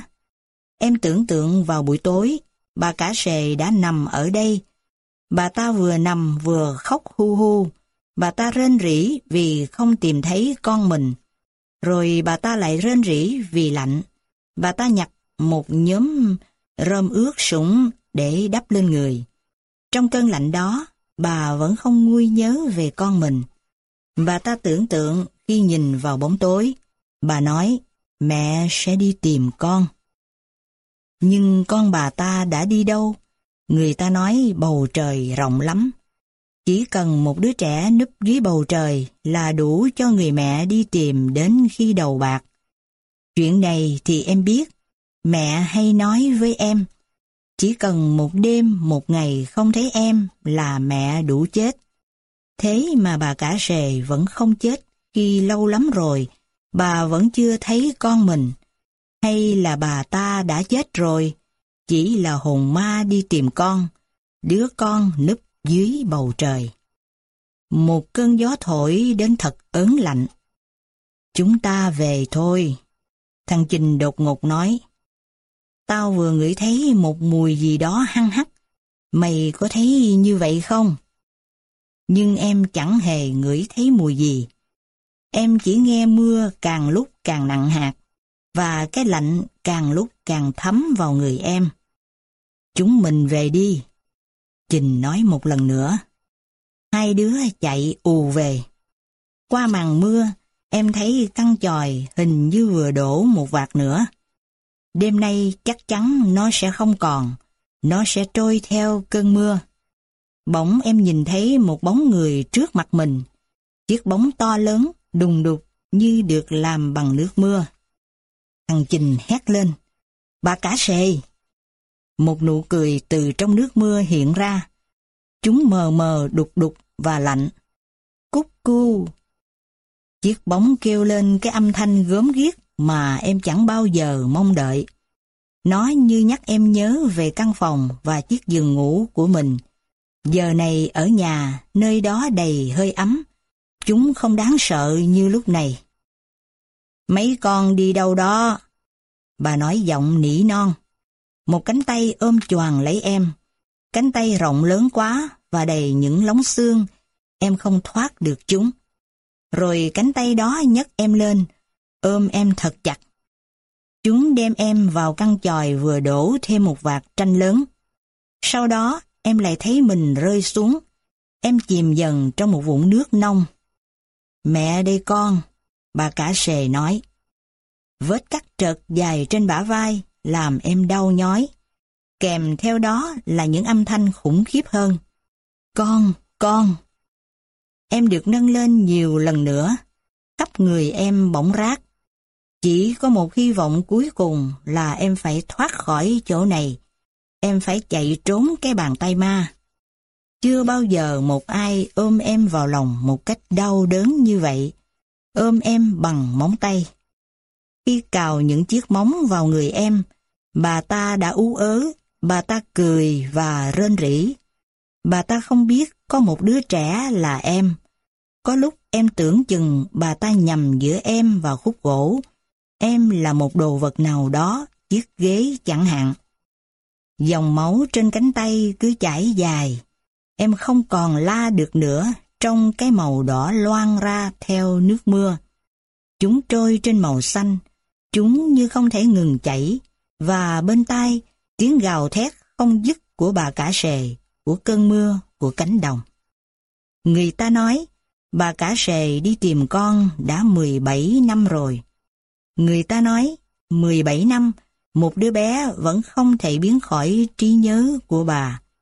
Người ta nói, những đêm rồng nằm ngụp trong mưa vẫn không giết chết được bà, người mẹ này. Những cơn đói cũng phải đành chào thua, bởi vì bà có một sức mạnh vĩ đại và sức mạnh đó người ta gọi bằng một cái tên rất lạ lùng. Người ta gọi là yêu thương, người ta gọi là tình yêu, người ta gọi là trái tim. Và người ta gọi mãi cho đến khi không còn có thể gọi được nữa. Em muốn khóc trong Chương 8 Này Từ lúc cơn mưa đổ xuống khu vườn, những người mẹ đã tụ tập về đây. Họ truyền tay nhau một đứa trẻ bụ bẩm. Họ truyền tay nhau một tình yêu cao quý nhất cuộc đời mình. Thiên thần trắng muốt thứ nhất báo tin. Có một đứa trẻ vừa được sinh ra từ bông hoa thơm nhất trong vườn. Nó sinh ra lúc bình minh vừa mọc, nên trên thân thể nó tràn đầy ánh sáng. Những ánh sáng dịu kỳ và âm thanh trên cái nền ánh sáng đó bỗng truyền đi xa lắm. Nó đánh thức những bà mẹ đang ngủ. Một đứa trẻ có thể đánh thức bất kỳ người mẹ nào dù họ đang ngủ say. Và như thế, những bà mẹ đã tụ tập về đây. Họ cười vì ánh sáng của con mình. Nụ cười như ca tụng. Họ hát. Này là, là quả non, này là hạt mầm. Ta gieo trong khoảng trời này, ta gieo trong khoảng đất này, một thiên thần động đậy và biết cười. Này là giấc ngủ, này là cánh diều. Ta thả nó vào chỗ này. Ta cho nó một cánh tay vỗ về và một núm vú. Dòng sữa là tất cả thơm tho mà một người mẹ có được, cho một thiên thần có được. Ta muốn hát và muốn ca tụng về đứa trẻ bắt đầu này. Từ đó, những đứa trẻ đã được truyền tụng, đã được nối tay qua những bà mẹ. Chúng lan ra khắp nhân gian.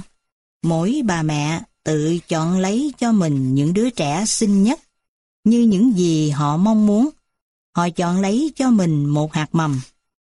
Này hạt mầm, ta gieo ngươi trong khoảng trời này, ta gieo ngươi và ta hy vọng một mùa thơm, một mùa chín, một mùa vàng, một mùa nở nhụy. Này là hạt mầm, ngủ mê, này là hạt mầm, ca tụng. Chú Hùng đã về, chú là người kể chuyện hay nhất thế gian này. Chú không như những người khác, chú luôn sẵn sàng những câu chuyện khi ngồi gần một đứa trẻ, và chú chia đều nó ra một cách công bằng. Chú là thầy giáo. Từ một nơi rất xa, chú đến đây. Nơi đó, mọi thứ đều hiền lành và thơm thảo như chú. Mẹ nói, chú đã cứu em ra khỏi bàn tay của bà cả sề. Từ cánh đồng ướt sũng nước mưa, chú đã nghe ra một tiếng gọi. Âm thanh yếu ớt trong cơn mưa ấy đã đi thật xa, đi trong sự kỳ lạ của nó. Đó là bởi vì nó là âm thanh cầu cứu của một đứa trẻ. Cái âm thanh đó không có điều gì có thể che lấp. Chú đã nói vậy. Những ngày tiếp theo, chú Hùng không sang nữa.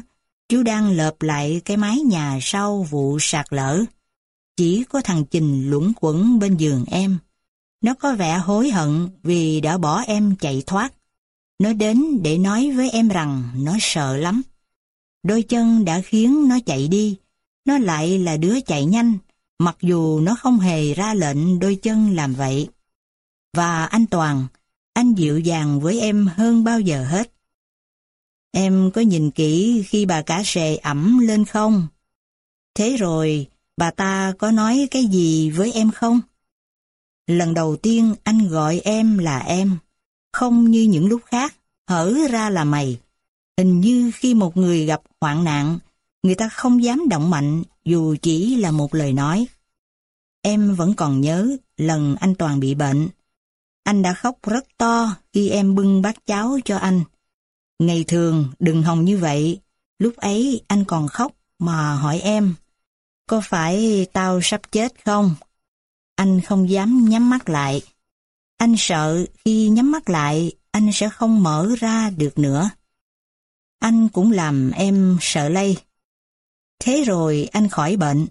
Anh trở nên cáo bẳn khi em lỡ nhắc đến chuyện này. Anh quê ấy mà.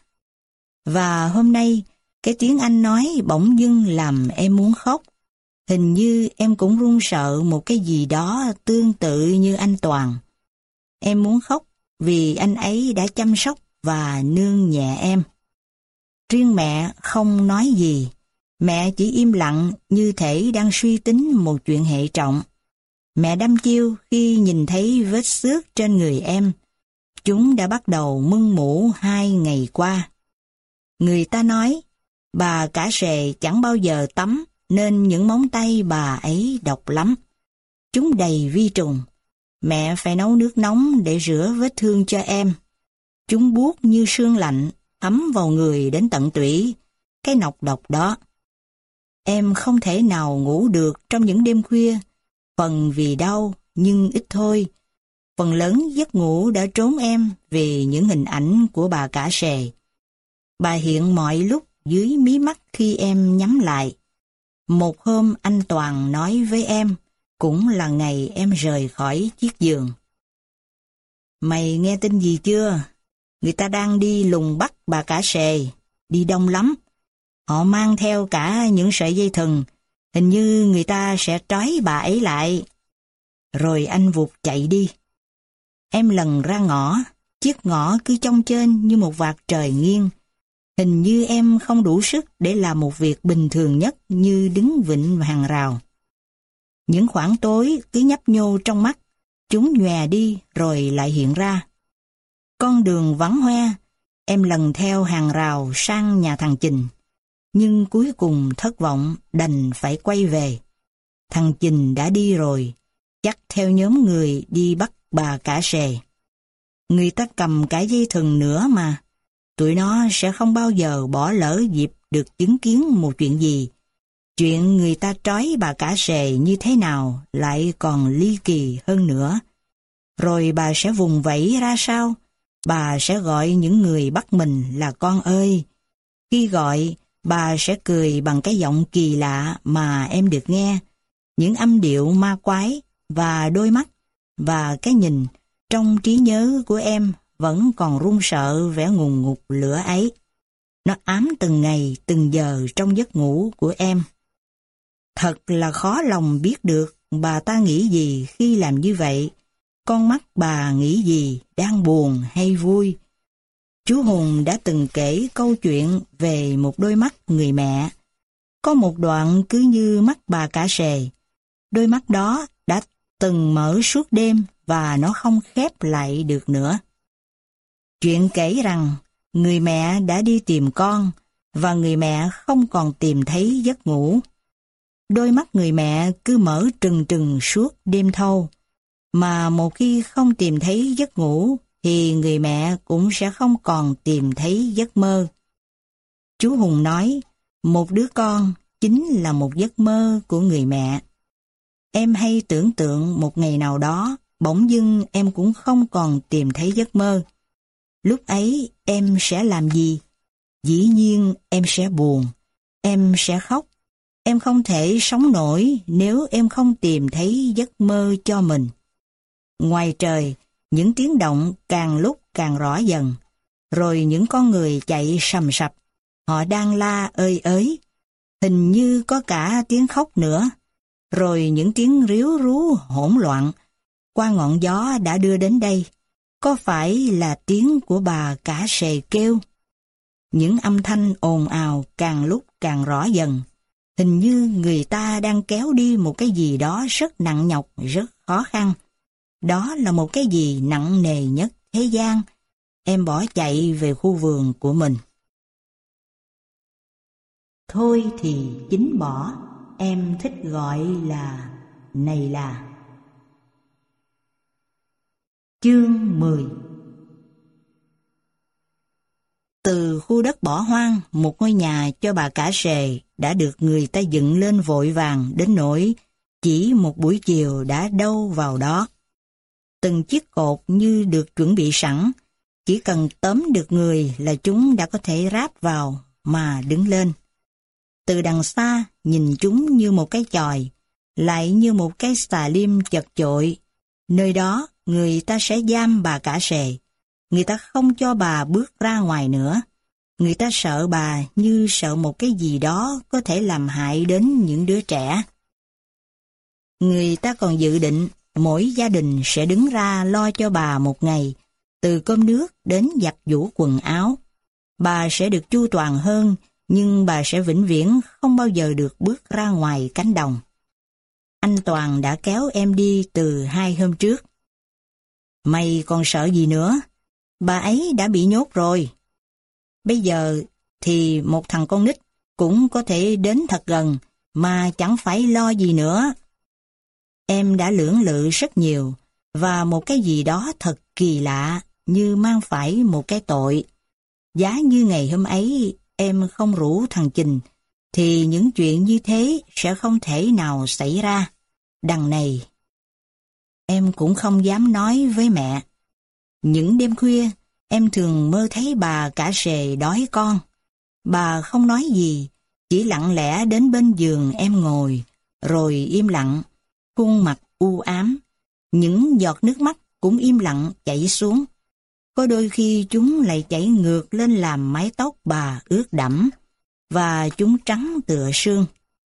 Có hôm, em lại thấy bà đến với những chiếc móng tay sạch sẽ.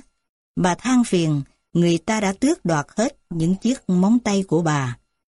Không có những chiếc móng tay ấy, bà không biết phải làm sao khi gặp lại đứa con của mình. Bà không còn cái gì để âu yếm đứa trẻ mà bà đi tìm. Rồi bà lại bảo bà sẽ chết trong ngày hôm nay. Vì trước sau gì bà cũng chết trong căn nhà đó, không sớm thì muộn. Hoặc bà có sống đời đi chăng nữa, thì đứa con sẽ không đến với bà. Rồi bà nằm xuống chiếc giường của em. Bà hỏi, chết ở đây được không? Bên ngoài cửa sổ bỗng dưng có một ai đó thò đầu vào bảo đã đến giờ chết rồi. Có muốn nói gì thì nói hết đi.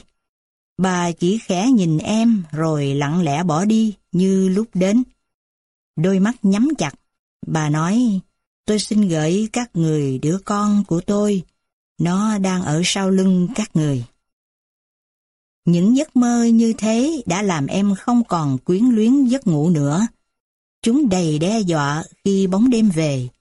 Chúng có dây trói, vứt chặt em xuống giường. Những buổi sáng em đã ngồi thu lưu nhìn con nhện giăng tơ. Nó cứ khâu đi khâu lại chiếc lưới của mình cả nghìn lần, chỉ để mong chập được một con ruồi nào đó. Bỏ mặt ngoài vườn, mùa xuân đã sang. Những ngọn cỏ đầm mình trong khoảng xanh, rồi lặng lẽ đầm mình trong màu hồng của hoa.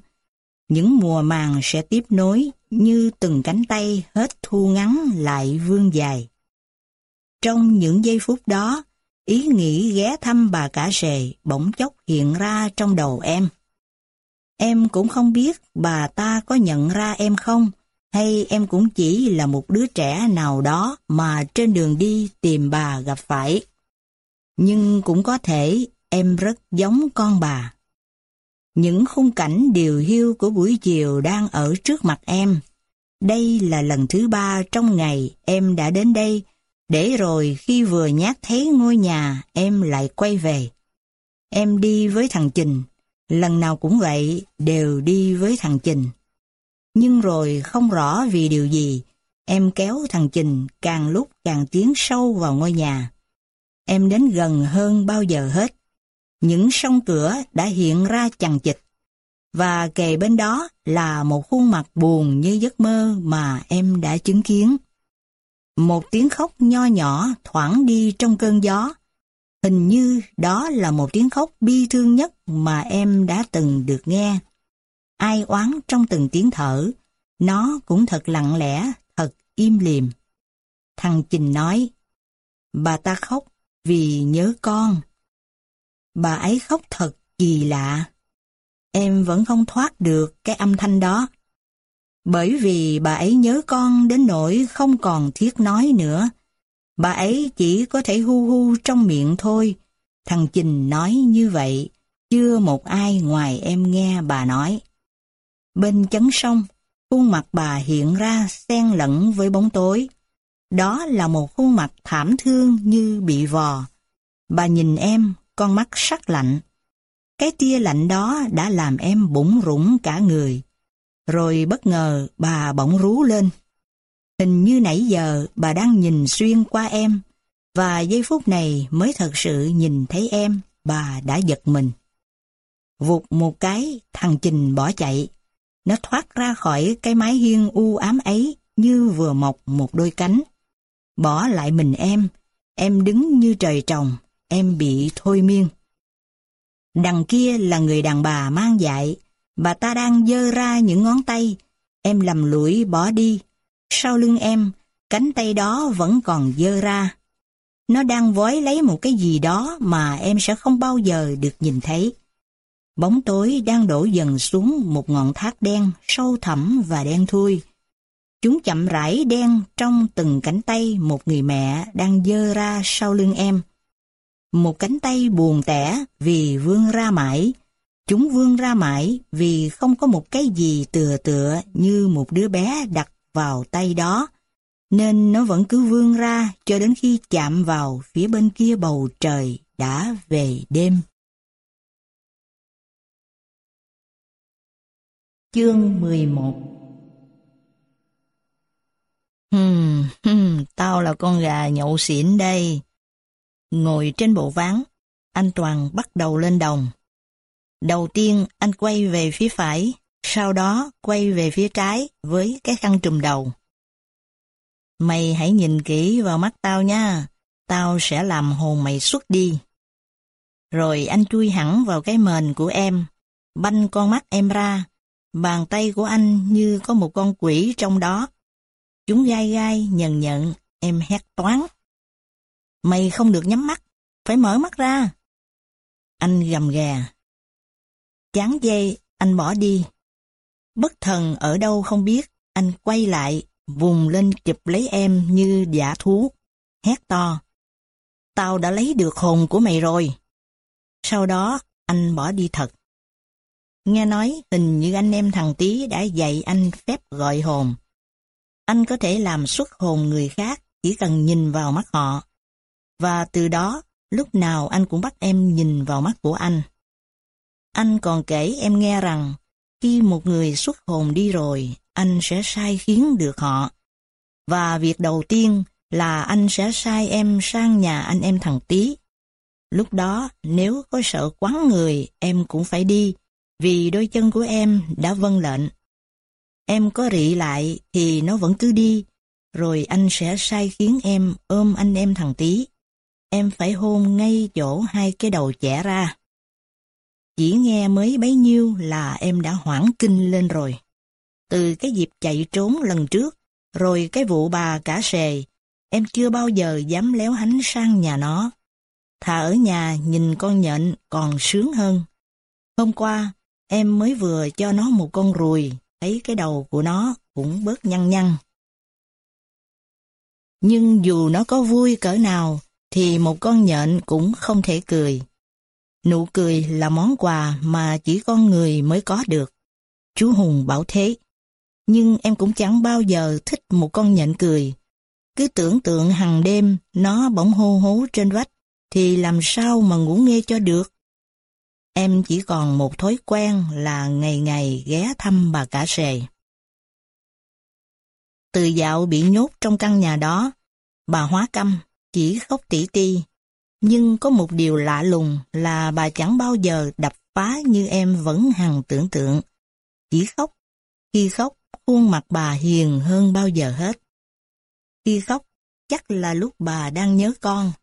Mà một người mẹ khi nhớ con thì không thể nào giữ được. Có một hôm, em đến thật gần, cách cửa sổ chỉ chừng độ gan tay. Chẳng hiểu sao em lại liều lĩnh như vậy. Bên trong bà đang nhìn ra ngoài trời. Em thấy những ngón tay của bà đặt trên thành cửa quá dịu dàng. Những chiếc móng thật sạch sẽ, bà cũng không khóc. Bà nhìn em rồi mỉm cười, dễ thương quá đổi. Chẳng biết có phải bà đang cười với em không? Thế rồi em gọi. Bà cả sề ơi! Nụ cười bỗng dưng vụt tắt. Đôi mắt sâu hoắm trở lại, Em nhìn sâu vào đôi mắt ấy. Ai dám nói bà là một người điên nào? Một người điên không thể có một đôi mắt như vậy. Một đôi mắt biết ước vì nhớ con, lại biết đau khổ khi nhìn. Rồi em nhìn xuống bàn tay. Em nhìn những ngón, nhìn từng móng nhỏ. Em biết đôi tay ấy chưa từng ôm một đứa con nào. Cả đôi môi kia chưa từng được hôn một đứa trẻ nào. Mỗi ngày em thường đem đến cho bà một cái gì đó hái được trong vườn. Có khi bà cười hà hà nhận lấy rồi ngồi trong góc nhà nhai bẩm bẻm. Đôi vai trùng xuống như một con khỉ. Có khi ngồi ăn, bà quay mặt vào vách tường như sợ ai đó giật lại. Nhưng cũng có khi bà lấy đó rồi vứt đó như người ta vứt một hòn đá nhặt được. Chơi chán dê thì quăng nó đi người ta nhặt một hòn khác. Đã nhiều lần em có ý nghĩ sẽ chạm vào đôi bàn tay của bà. Em muốn biết cái đôi bàn tay ấy nó ra sao, có giống mẹ không sau khi đã được cắt những chiếc móng.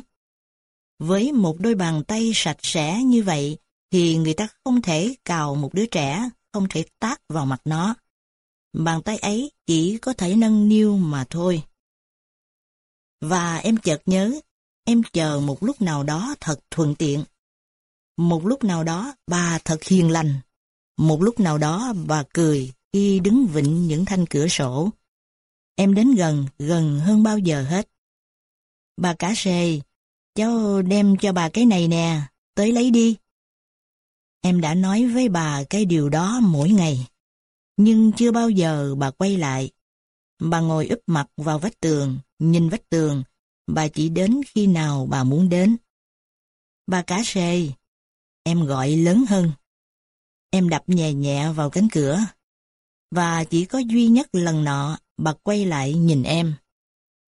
Đến lấy đi, bà cá sề. Đôi mắt chớp chớp, nhưng rồi bà chỉ ngồi đó. Mái tóc trắng muốt, sổ dài trên cái lưng cong. Người ta không thể cong lưng hơn nữa đâu. Anh Toàn đã nói với em. Người ta chỉ có thể công như thế là đủ chết rồi. Cổ tích Chương 12 Từ dạo đem con gà về, hình như em không còn sợ nó nữa. Em đã có thể đến thật gần nó, em đã làm quen với nó. Ngày nào em cũng cố đi ngang nó một lần, có khi em còn nói chuyện cho nó quen đi. Hoa Lan ơi! Thế rồi em chạy biến, nhưng em chẳng thấy nó có thái độ gì. Hình như nó cũng đã quen với tụi em, có khi còn ra chiều mừng rỡ. Nó cũng không còn nhảy phóc lên khi em và anh Toàn cùng xuất hiện. Anh Toàn nói, nếu lúc nào mình cũng thương yêu nó, thì nó cũng sẽ thương yêu mình. Em cũng mong như thế lắm. Hy vọng là nó sẽ cho em bay vừa vừa. Đừng bay cao quá, thì thật là nguy hiểm. Nhưng em cũng chẳng bao giờ thấy nó gáy lần nào. Hình như nó không biết gáy. Mày ngu quá à? Anh Toàn nói. Nó để dành đó. Một con gà xịn là một con gà không bao giờ gáy. Lúc ấy tiếng gáy mới linh. Em cũng mong vậy. Đã hai ngày nay con gà đứng ủ rũ trong lòng. Hình như nó bị bệnh. Em đoán chừng. Những chiếc lông xù ra, dù ngày nào em và anh Toàn cũng cho nó ăn bốn lần, có cả ăn sáng nữa đấy. Nó là con gà sang trọng nhất trong những con gà. Một con gà có ăn sáng, nhưng hình như nó vẫn cứ toi là toi. Cánh lông rủ rượi, em cũng đã thôi gọi nó là hoa lan. Một con hoa lan không thể có cái dáng xấu xí và xù lông. Cái đầu của nó nhắm bộ đang trọc, lơ phơ vài cọng tóc. Chiều hôm qua, nó còn đi lại chút chút, nhưng đến sáng hôm nay thì thôi luôn, nó nằm bẹp. Em gọi nó hai lần nhưng nó vẫn nằm quay đầu vào. Như kẻ mơ mộng, những ngày buồn phiền này trông nó gần gũi hơn bao giờ hết. Nó lộ nguyên hình là một con gà, hoàn toàn là gà. Những đường nét thần bí của nó đã biến mất. Một ông tiên khi bệnh có giống con người không? Hai hôm nay không hiểu sao em cứ thắc mắc chuyện này. Có lẽ khi một ông tiên bị bệnh thì ông cũng nằm bẹp và rất mong có người đút cháo. Khi muốn hóa phép, ông phải nhờ ai đó khiêng cây phất trần lên, và như vậy thì cú hóa phép chắc cũng không linh lắm. Với ý nghĩ đó đã làm em mạnh dạn hẳn để đến gần con gà hơn. Trong bóng chiều bên những chiếc nang tre, em thò bằng tay vào lòng, chạm nhẹ lên lớp bông mềm mại ấy như chạm phải một vạt lụa mỏng. Cái vạt lụa ấy cứ chảy dần trơn mướt. Rồi không hiểu ma xui quỷ khiến gì, em đã nhấc bổng nó ra khỏi chiếc lòng. Nó nằm bẹp rí, những sợi lông mềm cứ đang nhau mịn dần trên ngón tay em. Bên cái chum nhỏ nhắn, nó chỉ uống một chút nước rồi lại nằm xuống. Đôi mắt thiên thần khép lại. Chẳng biết con gà này ngày xưa nó được sinh ra từ cái gì. Nó sinh ra từ một giấc mơ của gà mẹ hay từ một hạt đậu. Nhưng cho dù nó sinh ra bằng cách nào, thì nó cũng đã từng sống, từng hít thở cái không khí trong nhà em. Em đã từng chờ đợi nó lớn lên, chờ làm quen với nó, em đã chờ bao nhiêu ngày rồi. Sáng hôm nay, khi em tỉnh dậy thì nó đã chết. Cái đầu ngoẹo sang một bên. Đôi mắt nhắm chặt như thể nó không còn muốn nhìn một cái gì. Cũng có thể trong giấc mơ đêm qua nó đã ra đi mà không hay biết. Em cầu mong như vậy. Nó là một con gà sinh ra mà chưa từng vỗ cánh, chưa từng cất lên dù chỉ một lần âm thanh của mình. Nó chỉ lặng lẽ nằm trong chiếc giỏ và lặng lẽ ra đi. Em ẩm nó ra vườn, cần phải làm một cái đám ma nho nhỏ cho nó. Anh Toàn xách cây cuốc, chạy theo. Nhớ, đừng nói cho mẹ biết, tụi mình đã chôn nó nha. Mẹ la đó. Em quay khuôn mặt nó ra vườn, phía ngôi mộ ông cả bảy. Xem như nó vừa được ngắm một đêm sao Những vì sao đêm nay sẽ có thêm một người bạn. Người ta nói, khi một con người chết đi, họ sẽ thắp sáng thêm bầu trời một đốm nhỏ. Nhưng em còn tin rằng, mỗi một con vật, một giống loài, một cái gì có thể sống được đều trở nên như vậy. Một cái cây chết cũng đem hồn mình thắp sáng bầu trời, chứ không riêng gì con người. Một vạt sáng của những hồn cây sẽ góp phần reo ca cùng vạt sáng của những hồn chim, của những hồn xoài, hồn mít trên khoảng trời sâu thẳm đó. Ngôi mộ con gà thật nhỏ bé, chỉ cần một vạt đất mỏng đã phủ kín. Em thả lên đó những hạt giống bé bé và nhẹ nhàng. Em mơ đến một ngày, một ngày nào đó của năm, một người khách lạ đi ngang, họ sẽ ngồi xuống và kể rằng, ngày xưa, xưa lắm, có một sinh vật bé bỏng chưa được bay nhảy, chưa được cất tiếng ca đã nằm ở đây, và từ ngôi mộ đó mọc lên những đóa hoa đỏ thắm, Người ta gọi nó là hoa mồng gà. Buổi sáng trên đồi mờ sương. Chương 13 Trên ngọn đồi những người mang bóng đêm trở về, đôi chân họ mỏi nhừ vì đường dài. Một ngọn gió thổi tới, đám người càng thêm ngã nghiêng. Ông mặt trời cũng đã chết choáng những giọt nắng vàng mỏng, nó giống như một buổi chiều hơn là ban mai. Những người mang bóng đêm mệt mỏi trong nguồn sáng đó, rồi một vài người khuỵu dần đổ xuống. Họ càng lúc càng bị bỏ lại phía sau khiến đám người mỗi lúc một trải rộng trong không gian. Họ chìm dần vì một đêm mệt mỏi và cạn kiệt. Họ quay lại phía sau, đã một vài con người tan biến vào mặt đất họ vẫn tiếp tục đổ xuống những hình dáng kỳ dị ngổn ngang. Rồi trên không trung, những con người mang ngày đến. Họ mặc những chiếc áo vàng ống, hiên ngang. Họ hát ca tụng một ngày mới. Trên đôi cánh của họ màu vàng rực rỡ như kim tuyến. Màu kim tuyến nhảy múa và ca tụng ngày mới. Hỡi những giọt sáng, ta lung linh ngươi. Hỡi những bông hồng, ta đánh thức mi. Hỡi những mệt mỏi tối tâm ta xua đuổi. Hỡi những con đường ta soi. Bóng tối đã lẫn khuất trong phòng. Dáng mẹ như một chiếc bóng màu đen. Vì bóng tối em không nhìn thấy mái tóc của mẹ em chỉ nghe được giọng nói êm đềm và bàn tay mềm mẹ vỗ trên lưng ngoài kia, bóng người vác đêm đang chìm xuống trong câu chuyện xa xưa của mẹ mẹ ơi, Họ sẽ sống dậy vào đêm mai chứ? Tất nhiên rồi con. Nhưng tại sao họ lại làm bóng đêm? Tại họ thích làm người kéo lưới. Họ thả lưới một đêm sau trên bầu trời. Đó là một mẻ lưới của họ. Đêm nào họ cũng thả ra rồi bắt lại khi bầu trời sáng.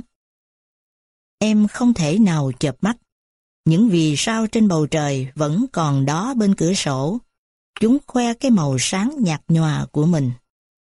Những vì sao là kẻ thức khuya nhất, và kỳ lạ thay, chúng thức khuya không để làm gì hết.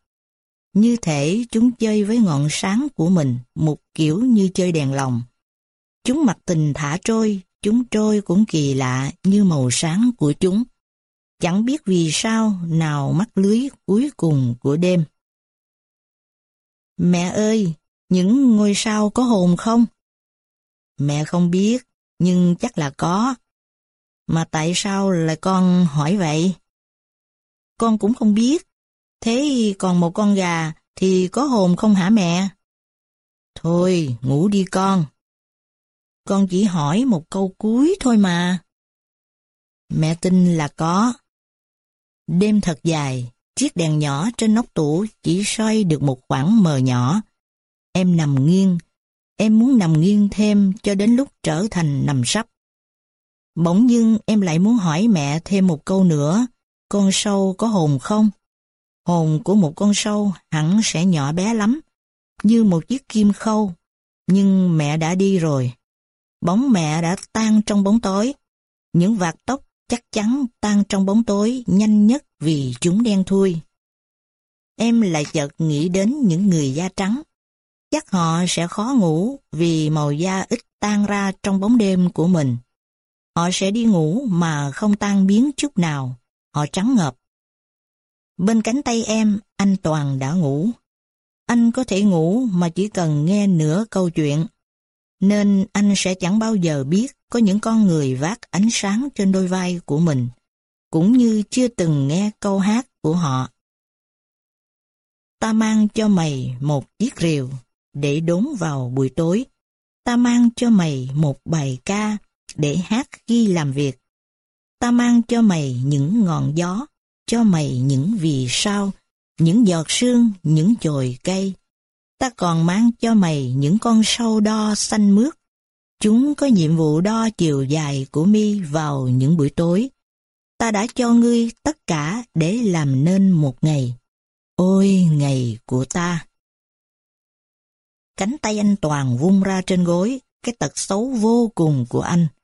Em chưa bao giờ thấy một ai có khả năng ngủ xấu như vậy. Dường như trong những giấc ngủ đó, anh không còn biết gì. Những vùng vẫy, những lôi, đạp đều có đủ.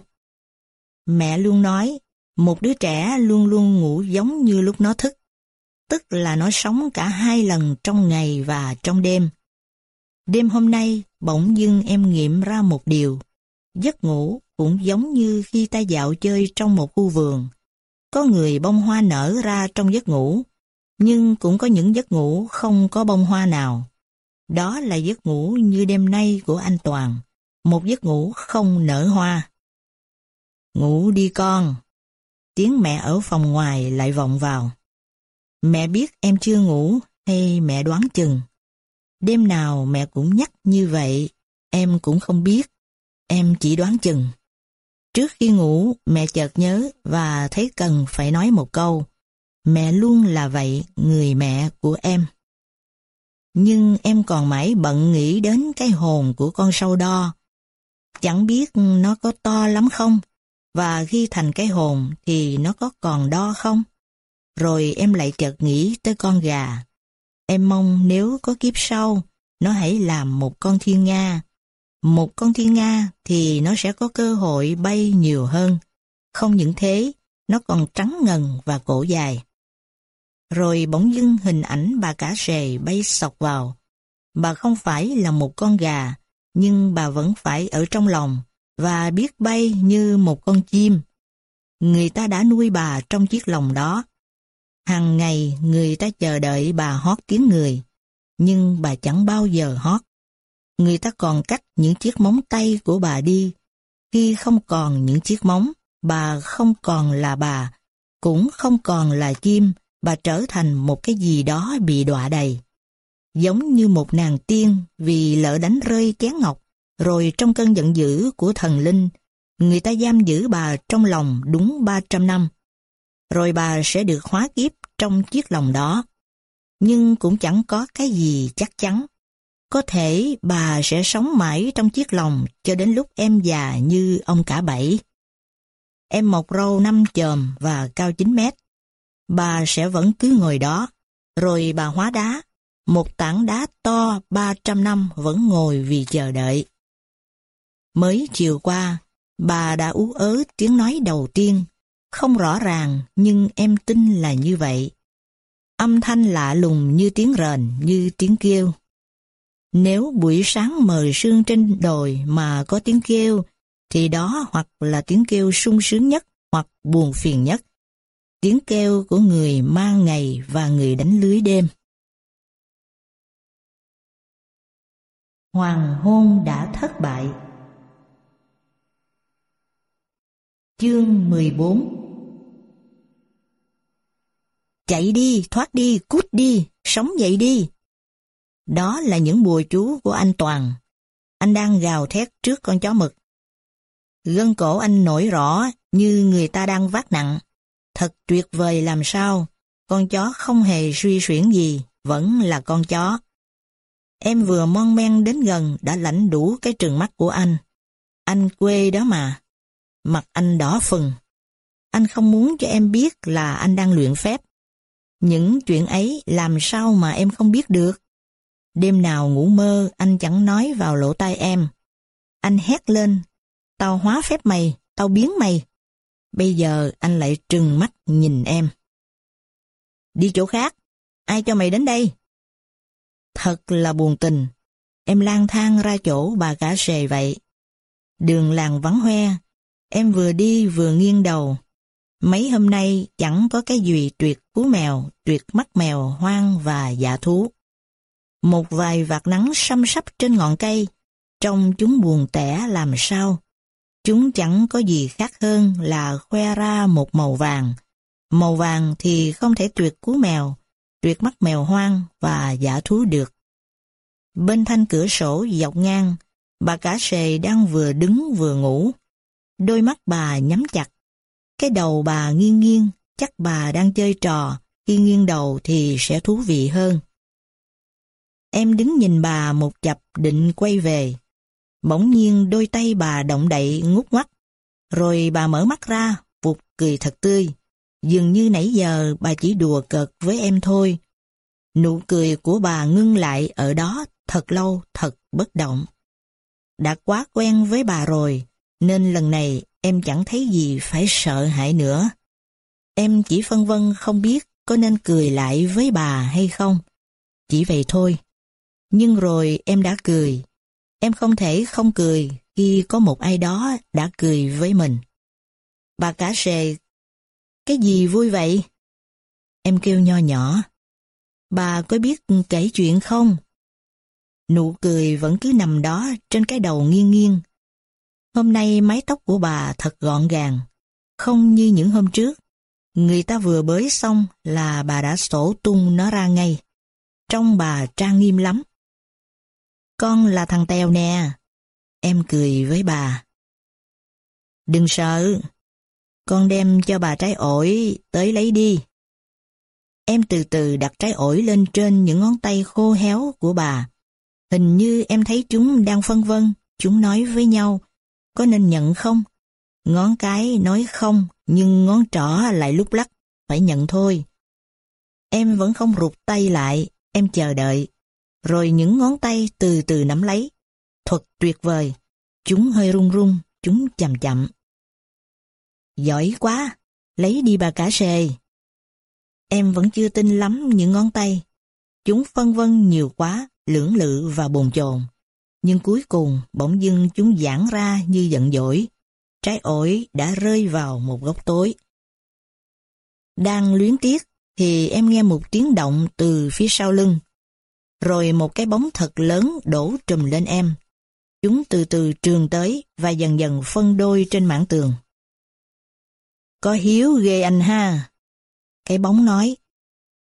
Bữa nay thì nó hết bỏ chạy được rồi. Mình có nên tới ôm nó không nhỉ? Người em lạnh toát. Anh em thằng tí chứ không ai khác. Một bàn tay trong ba cái tay của chúng chạm lên người em. Chúng cào cào như những con quỷ vờn mồi. Chúng rên hừ hừ trên cổ áo.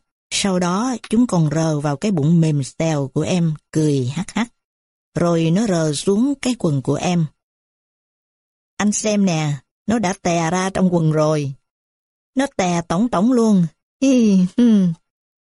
Em ngồi thập xuống và nhắm mắt lại, nhưng chúng cũng chẳng cho. Chúng kéo tay em ra, chúng hét vào tai. Cho tao xem con mắt mày chút nào. Chúng banh tròng mắt em, nhưng cuối cùng chúng vẫn thất bại. Chúng không thể gỡ tay em ra một khi em đã nắm chặt lại. Thì như thế làm sao chúng banh mắt? Anh em mình ngồi đến tối luôn nha. Mình chờ nó mở mắt ra, nhìn cái mặt nó kìa, ngố ơi là ngố. Hay mình ẩm nó về nhà luôn đi. Mình khiêng nó như khiêng con heo ấy. Thằng anh nói. Mặt tình chúng muốn nói gì, em vẫn cứ ôm chặt khuôn mặt. Nếu cần, em sẽ ngồi đến đêm, ngồi cho đến lúc không còn có thể ngồi nữa. Chẳng thà vậy còn hơn là phải nhìn thấy chúng. Em không thể nhìn. Một bàn tay thò xuống sóc em lên. Em vẫn co rúm người lại. Có lẽ chúng sắp khiêng em về như khiêng một con heo. Đó là điều đáng sợ. Dầu sao, em cũng chỉ là một con heo con, không nặng nề gì. Chúng có thể khiêng bất cứ lúc nào. Chúng có ba tay và bốn chân kia mà. Một lần nữa, chúng lại nhấc em lên. Kiếp, nó nặng dễ sợ. Hay mình ăn thịt nó đi. Hình như thằng anh vừa nói, chúng lầm bầm gì đó với nhau lâu lắm. Có lẽ đang phân vân nên ăn thịt hay khiêng về. Thế là em khóc ré. Chẳng biết sao, từ lúc chúng xuất hiện đến giờ em không thể khóc được. Nhưng bây giờ thì không có gì có thể cản em nữa rồi. Em gào lên. Giọng em to lắm nên chúng bắt đầu sợ hãi. Em nghĩ vậy. Em không nghe thấy chúng nói điều gì. Tất cả đều im lặng như tờ. Em ngồi im một chút nữa xem sao, nhưng cũng chẳng thấy gì cả. Có lẽ chúng đang chờ em mở mắt ra. Chúng đang rình. Nhưng em đâu có ngu. Em sẽ ngồi cho đến lúc mẹ đi tìm em về ăn trưa. Mẹ sẽ giải vây cho em. Chuyện gì chứ chuyện nhắm mắt, em nhắm đến sáng mai cũng được. Bỗng dưng em thấy có một bàn tay khác đang chạm dần lên mái tóc mình. Bàn tay thật quen thuộc như tay mẹ. Nó không thể là bàn tay của anh em thằng tí rồi. Đã từng có nhiều bàn tay chạm lên mái tóc của em, em biết chúng ra sao.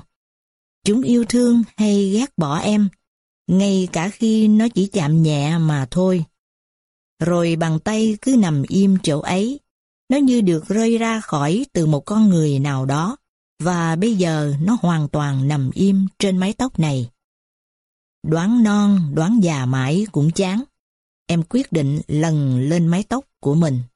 Rồi em nắm lấy nó, em nắm từng ngón một. Những ngón thật dài và trơ xương. Một cái gì đó thật bàng hoàng, em sợ. Đó là bàn tay của bà cả sề. Bà thò từ cửa sổ. Bà đã chạm vào mái tóc này, chạm từng ngón một. Em không biết mình có nên để im bàn tay ở đó hay nhấc nó ra. Em sợ cả hai thứ. Bà cả sề. Em gọi khe khẽ. Nhưng bà chỉ nhìn em và cười. Trong cái ánh nắng này, trong cái ánh sáng này, em không yêu gì hơn một nụ cười như vậy.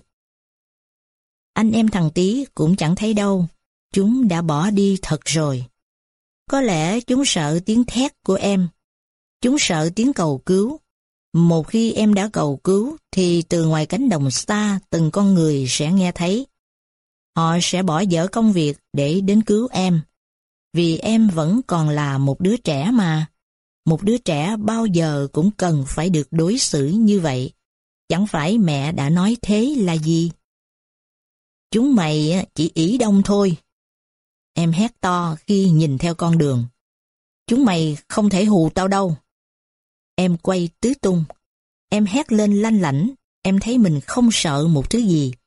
Chưa có buổi sáng nào em đã chiến thắng ngoạn mục như vậy.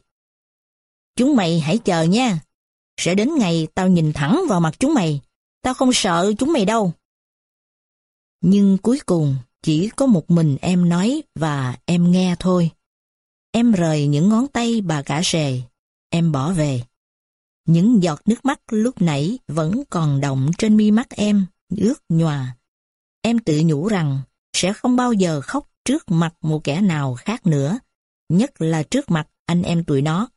Em thề.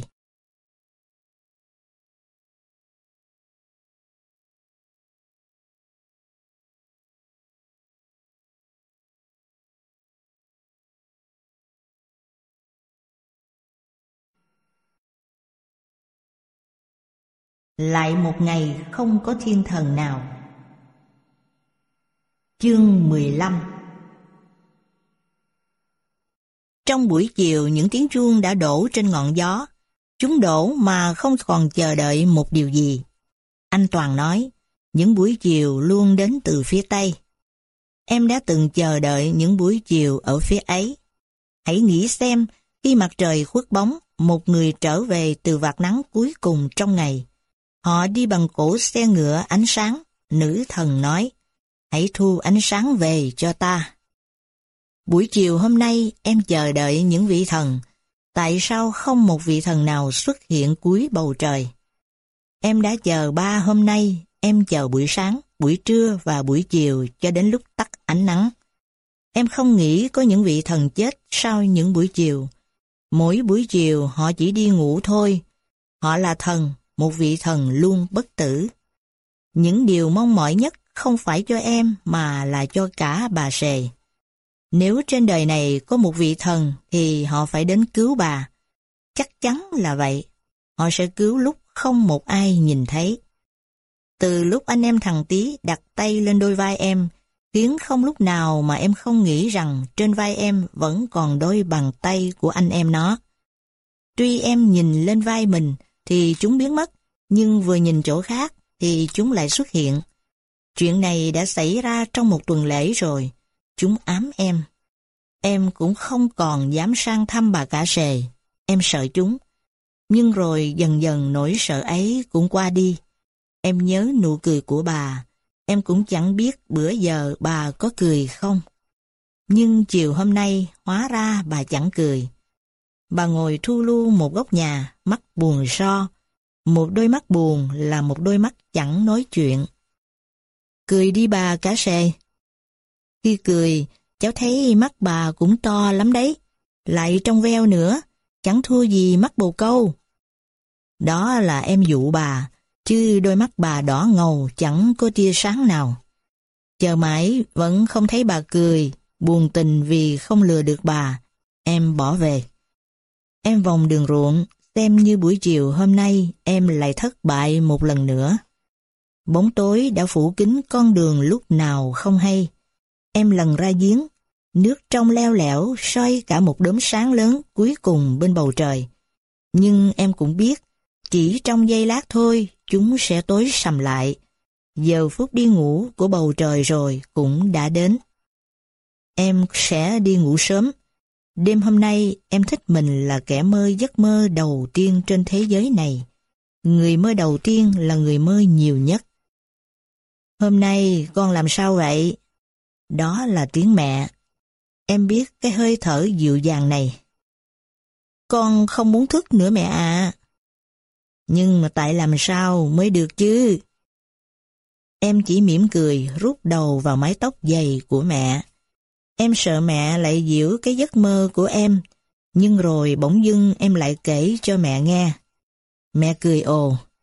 Ôi chàng thi sĩ tội nghiệp của tôi, những giấc mơ làm sao có thể đến khi tôi đóng cửa sổ quá chặt.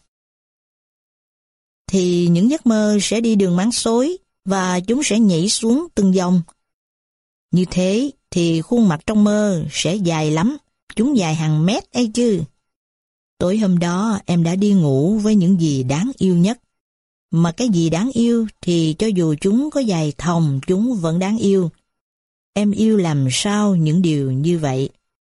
Buổi sáng, nắng chưa lên cao, anh Toàn đã gọi em giật ngược. Dậy đi, mày hay tin gì chưa?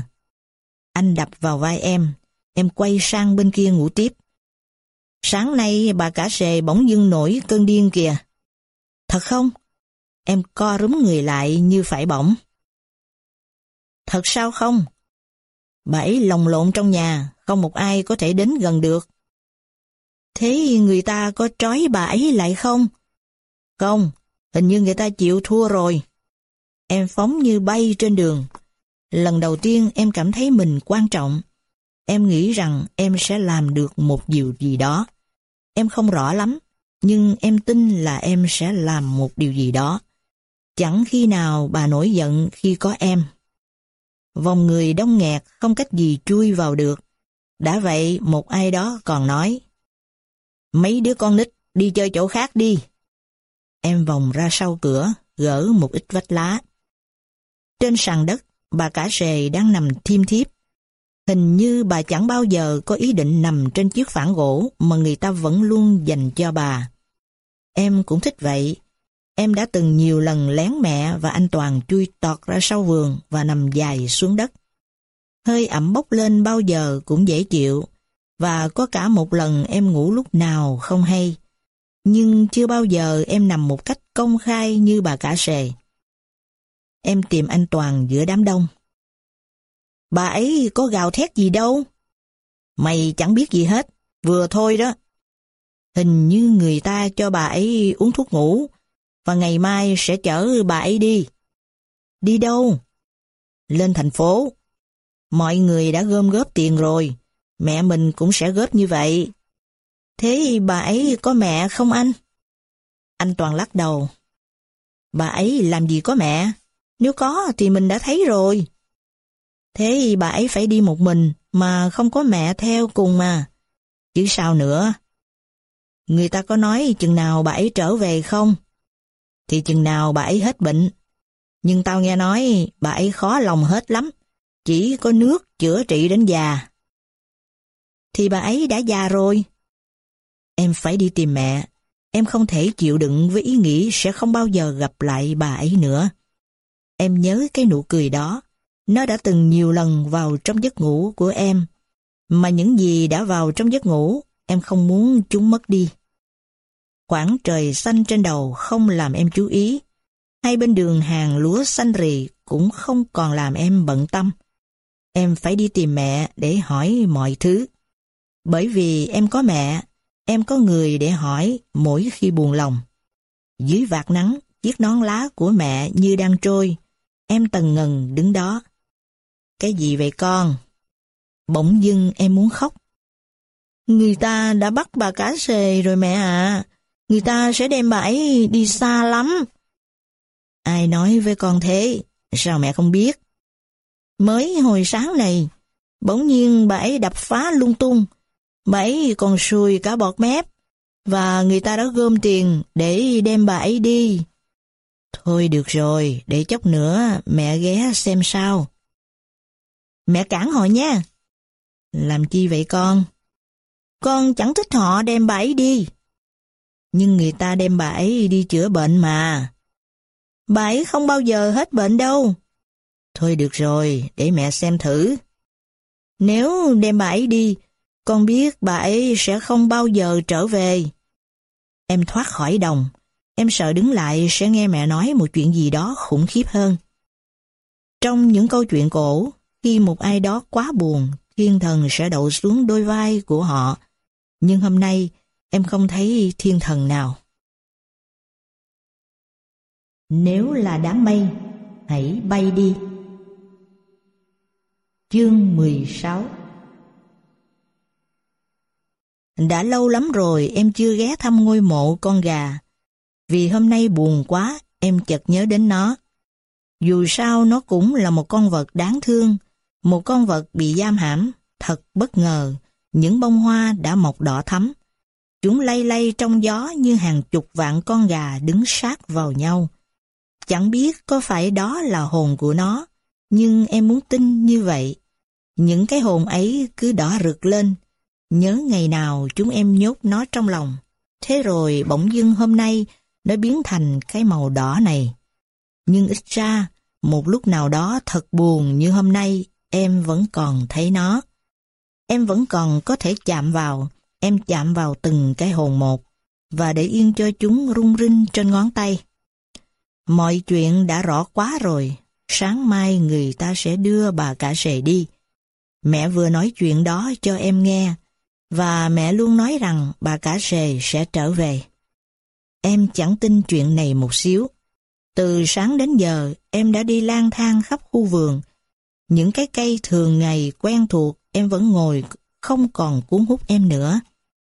Em đã biết tại sao có ngày buồn nhất trong những câu chuyện. Đó là cái ngày mình phải chia tay một người, một vật hoặc với một cây nào đó. Và tự nhiên mình nghĩ rằng sẽ không bao giờ gặp lại nữa. Và mãi mãi những thứ ấy sẽ biến thành một cái hồn trong hồn mình. Những bông hoa đỏ chói níu chân em một chút rồi cũng thôi. Em không thể ngồi mãi với chúng. Chiều đã ráng đỏ trên bầu trời như một chiếc khăn lụa bị bỏ quên. Chúng quàng lên ngọn cây, lên núi đồi, lên thân thể em một màu sắc buồn thảm. Em cần phải ghé thăm bà cả sề lần cuối. Những chiếc hoa màu gà là món quà em sẽ mang đến cho bà. Em cho bà những cái hồn của khu vườn nhà em. Rồi đây, bà cũng sẽ thành những cái hồn như thế, những cái hồn màu đỏ, chúng đỏ mà không biết vì sao. Bên những ô mắt cáo, em thấy một cánh tay run run, chẳng chút sợ hãi, em chạm vào nó. Rồi em lần nhẹ lên khuôn mặt xương sẩu của bà, em chạm dần lên cái hốc mắt. Cái hốc mắt này đã từng chứa một con mắt nhớ thương con, và vĩnh viễn nhớ thương con mà chẳng bao giờ tìm thấy. Rồi bỗng dưng em thấy mình như một đứa trẻ bị lạc, ở một nơi xa lắm. Mẹ quán quàng đi tìm. Nhưng mẹ không bao giờ tìm được em. Có một ai đó trói mẹ lại. Người ta nhốt mẹ trong một căn nhà không cửa sổ, không cửa chính. Mẹ chỉ có thể nhìn ra ngoài trời qua một khe hở. Với cái khe hở đó, làm sao mẹ có thể tìm em được? Bà cả sề, cháu cho bà những bông hoa này nè. Xòe bàn tay ra lấy đi.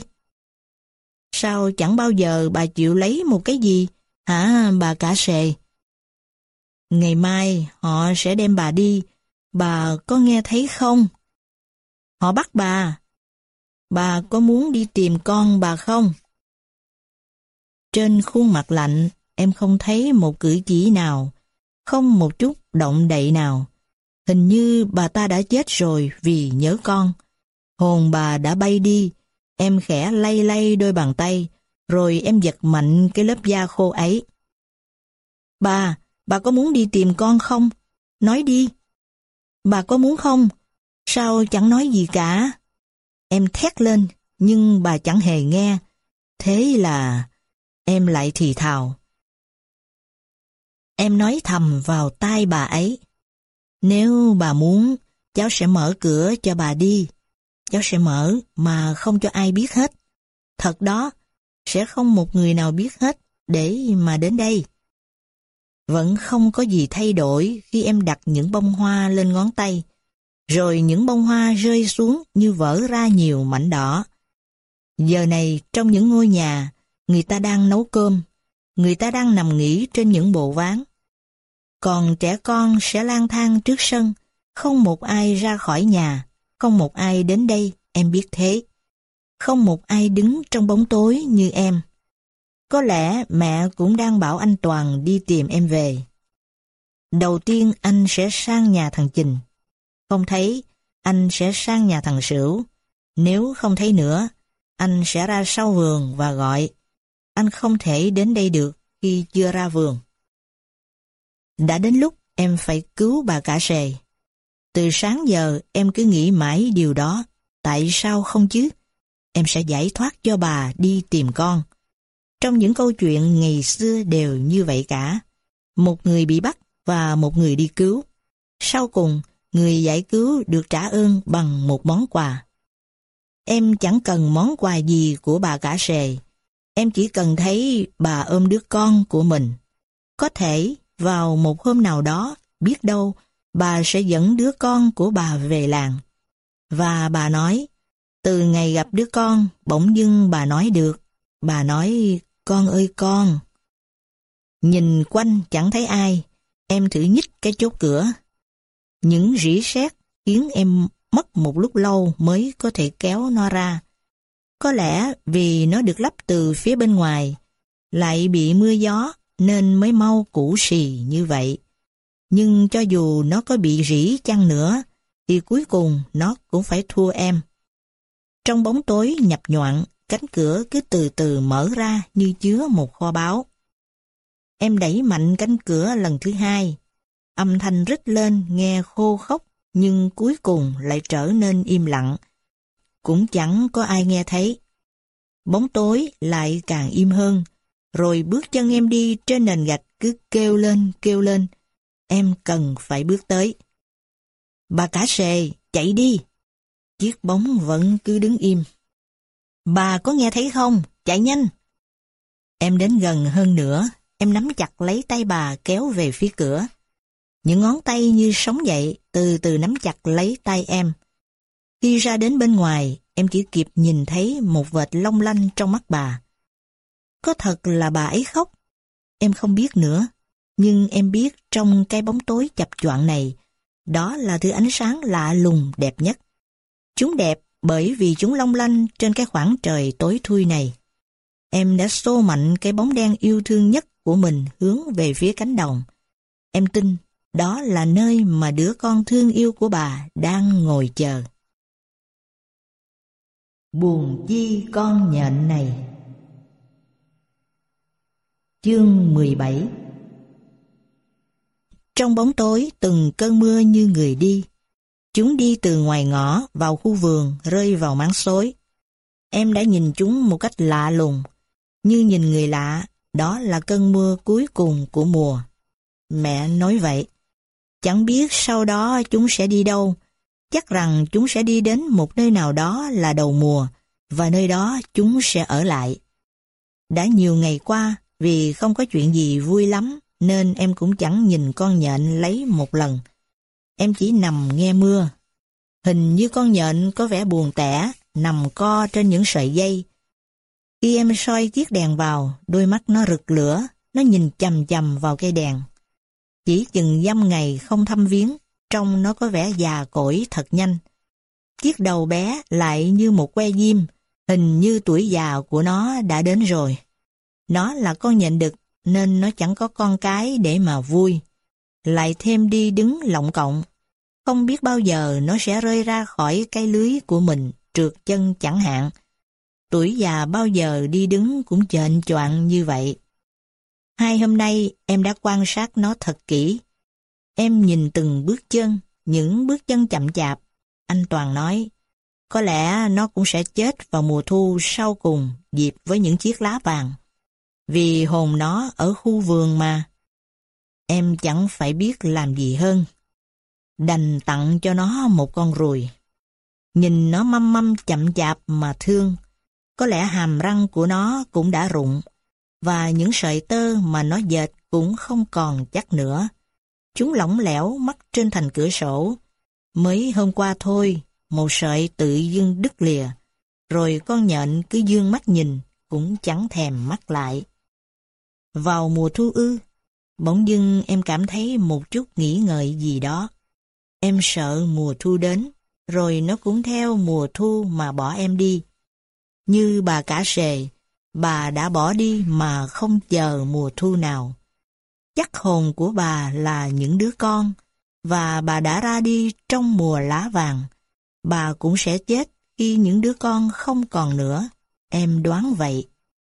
Những ngày qua, người ta đã đi tìm bà, nhưng bà trốn kỹ lắm, chẳng ai tìm được.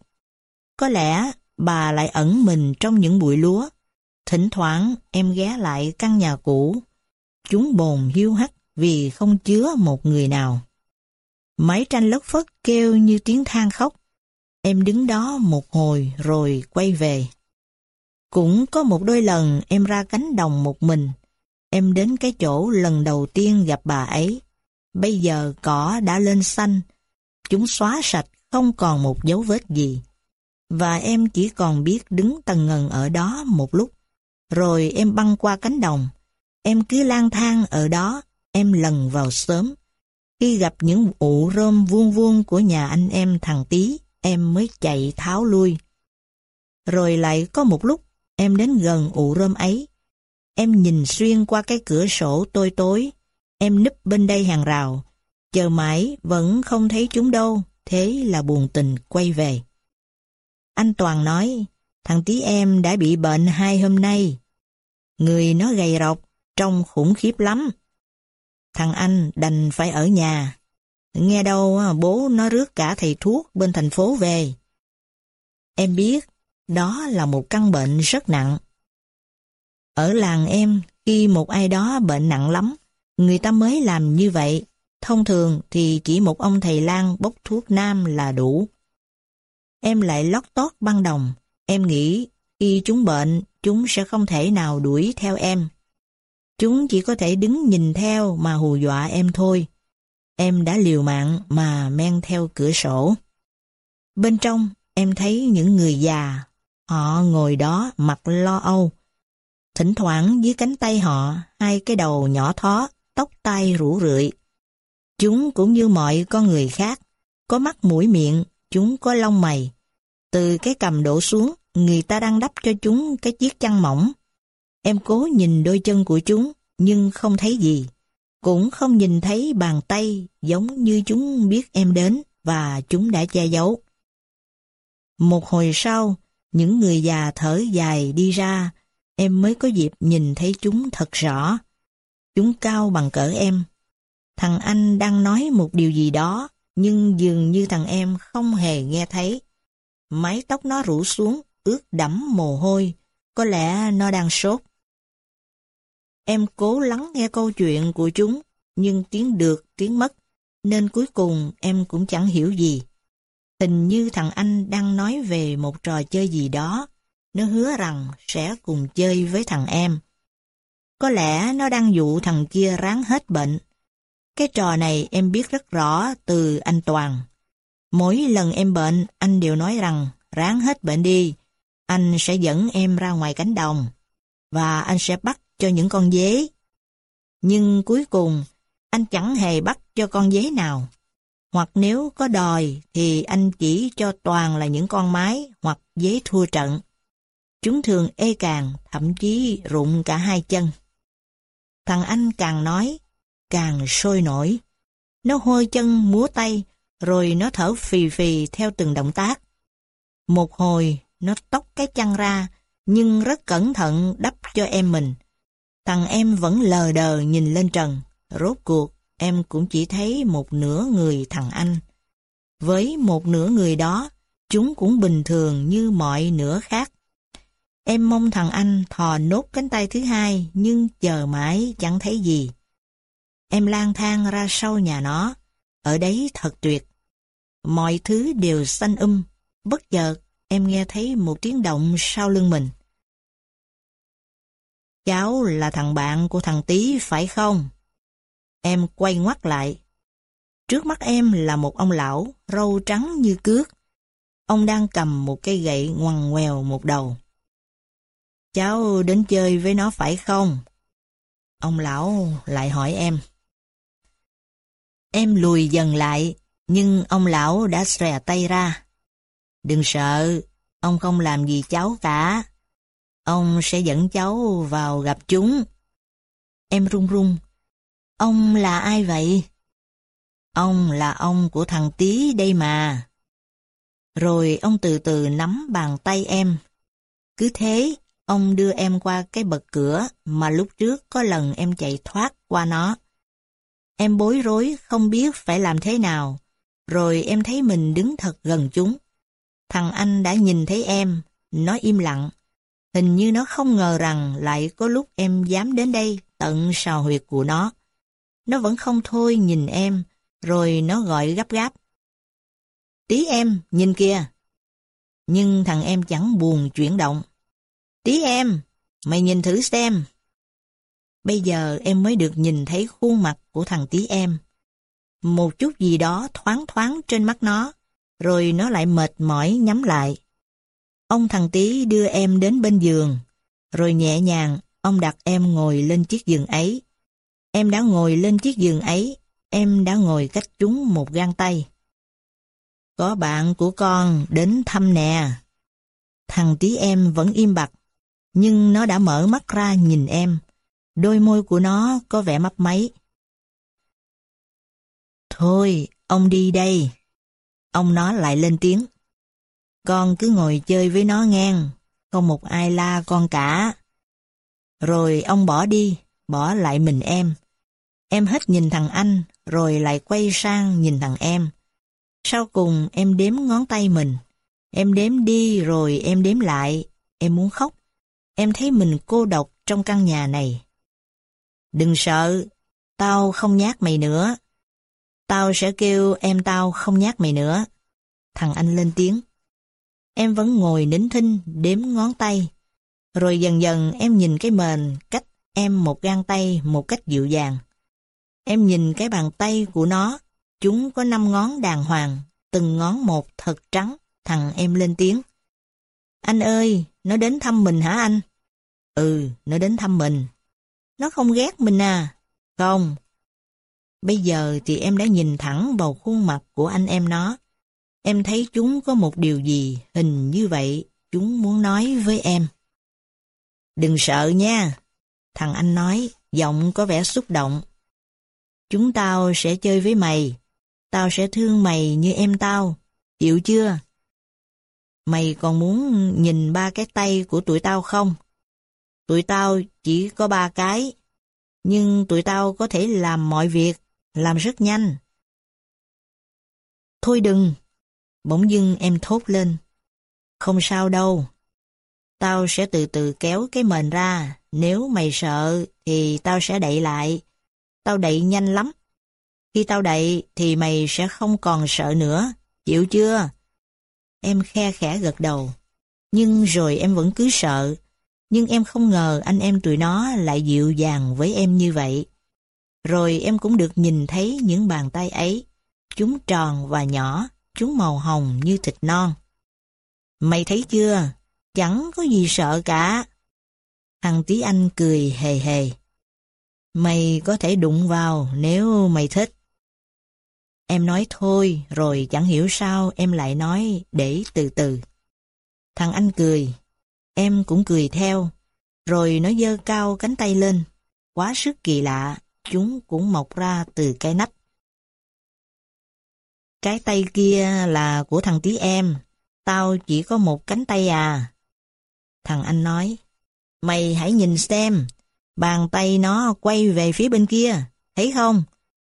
Đâu ai có thể có một lúc hai cánh tay phải. Nhưng mà anh em tao xài chung, chia đều, chẳng sao cả. Em thấy mình đã lấy lại được bình tĩnh. Thế mày có thấy thiếu thiếu không? Thiếu là sao? Thì thấy thiếu một cái tay ấy. Nó trề môi. Không bao giờ. Chắc kiếp trước vì quá vội vàng ra đời nên nó nhận chưa đủ cái mà đáng lý ra nó sẽ có. Em nghĩ vậy, nhưng chẳng dám nói. Em thấy nó có vẻ như khá hài lòng về mình. Nếu em chỉ có một cánh tay thì em sẽ làm sao nhỉ? Có lẽ em sẽ khóc. Với một cánh tay, em sẽ thật khó khăn khi ôm mẹ. Em sẽ khóc với một cánh tay. Có khi nào à, mày thấy mày có hai tay không? Ví dụ như nằm mơ á. Không bao giờ. Nếu tao như mày, tao sẽ mơ thấy rất nhiều tay. Để làm gì chứ? Ai mà biết được. Nhưng mà mỗi khi mơ một cái gì đó, tao luôn luôn mơ nó có thật nhiều. Tao chẳng cần. Mà nghĩ cũng kỳ. Một cánh tay mà chia hai người à. Chứ sao? Nhưng mà chỉ có một mình thằng tí em mới điều khiển được cánh tay đó.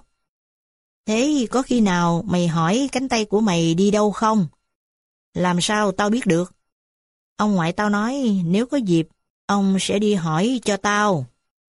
Chẳng lẽ có người đang giữ cánh tay của mày à? Ai mà thèm giữ làm gì chứ? Tao chẳng bao giờ muốn mình có thêm một cánh tay nữa. Tao cũng không biết, nhưng tao cũng quen rồi. Thằng anh nói, tao có thể bắn bi bằng một tay. Vài bữa, chừng nào tí em hết bệnh, tao sẽ búng cho mày xem. Em liếc sang thằng tí em, nó đã ngủ. Trong nó có vẻ mệt mỏi, đôi mắt nhắm chặt, đỏ ối đến tận mí. Hình như nó không thể nói chuyện dù chỉ một câu. Những giọt mồ hôi không ngừng tuôn ra trên trán nó. Bất chợt thằng tí anh nói với em. Mày đừng về nha, ở đây chơi, tao buồn lắm. Hình như tao cũng muốn bệnh. Hồi sáng còn khỏe, nhưng bây giờ thì nhức đầu kinh lắm. Tao biết chỉ một lát nữa thôi, tao cũng sẽ bệnh như thằng tí em. Nó lây qua người mày à? Ừ, anh em tao là một mà. Tụi tao sẽ bệnh chung.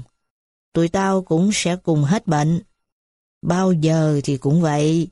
Thằng tí em hay bệnh lắm. Nó rất yếu, nó lại không chịu ăn, nên tao luôn ăn hộ cho nó, mày biết không? Có lần nó bỏ ăn một tuần lễ liền.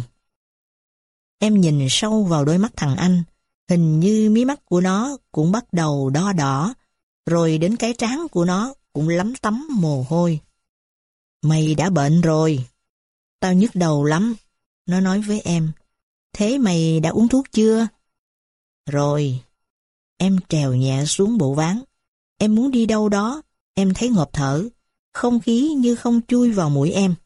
Chúng chạy vu vơ, nhưng chúng nhất định không chui vào mũi em. Cuối cùng, em vẫn đứng lóng ngóng quanh nhà. Những chiếc tủ có vẻ rời rời, chúng bừa bộn trong những góc kẹt. Chúng màu vàng, không có gì buồn tẻ hơn khi chúng màu vàng. Tao sẽ gọi ông cho anh em mày nha. Biết đâu ông mày sẽ có một cách nào đó làm mày hết nhất. Tao đã nói với ông tao rồi. Ông bảo tao chỉ cần ngủ một giấc là sẽ khỏe ngay thôi. Thế mày chưa ngủ à? Một chút nữa. Em đứng lóng ngóng, nhìn khuôn mặt tí em, nó chẳng giống người sống chút nào. Im lặng và im lặng. Hình như em nghe cả tiếng gió trên mái nhà. Chúng như hồn ma xào xạc đi trên mái tranh, vừa đi vừa rên rỉ. Căn nhà nhấp nhô như sóng lượng, như đang thở. Những tiếng thở ấy sẽ làm em mất ngủ đây. Bên chiếc giường nhỏ thì thằng tí anh đã ngủ. Em nhớ rằng mình chỉ mới đi loanh quanh căn nhà có một chốc thôi. Nó không thể ngủ nhanh như vậy. Có lẽ nó đã bị bệnh như lời nói.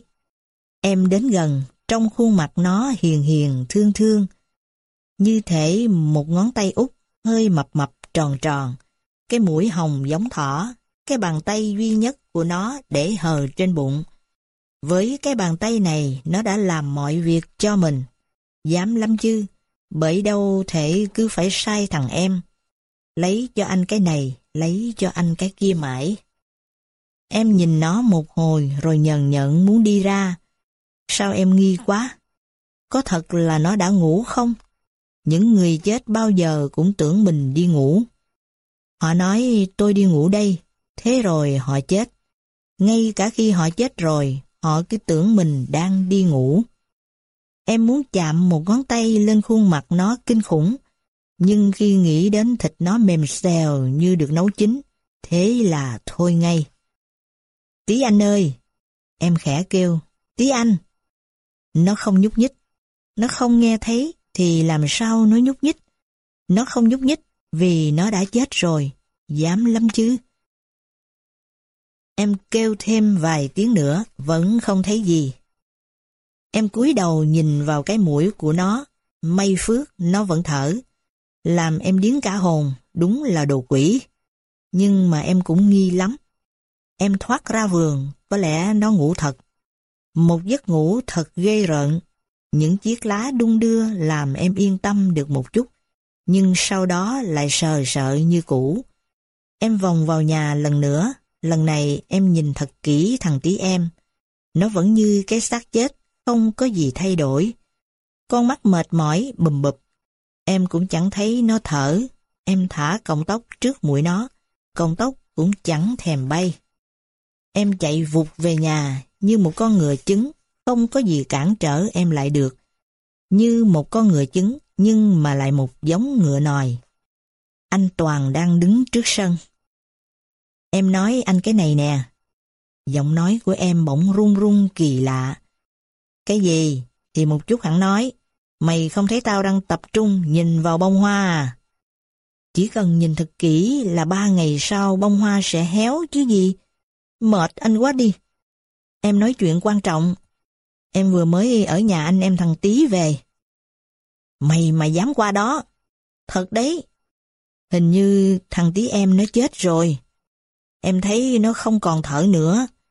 Thằng Tý anh thì còn, nhưng cũng giống xác chết lắm rồi. Hai anh em nó cùng nhắm mắt, cùng nằm im, ghê lắm. Anh Toàn cười ngất. Ngu quá, nó nhát mày đó. Không đâu, nó đã hứa là không nhát em nữa. Nhưng đang nói chuyện với em, bỗng nhiên nó lăn đùng ra im ru. Anh chạy qua xem đi, em nói thật đó. Vụt một cái, anh Toàn đã phóng vút ra cửa, chẳng thèm luyện bùa. Em chỉ còn kịp nhìn theo mái tóc đen bóng của anh. Với một ngày như vậy là quá mệt rồi. Em thèm được nằm, chui đầu vào cái mền, em thấy bóng tối đổ ập xuống. Nó tối tăm và không màu và nóng.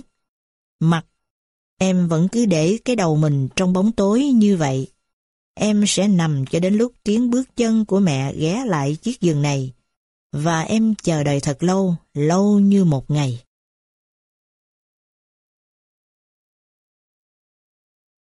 Chương 18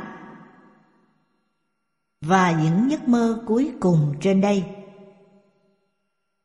Hỡi nàng tiên, xin nàng hãy cho ta ba điều ước.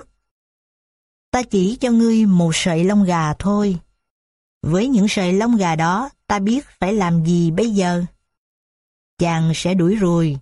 Mặt anh Toàn vẫn tỉnh queo. Anh làm như không hề bịa.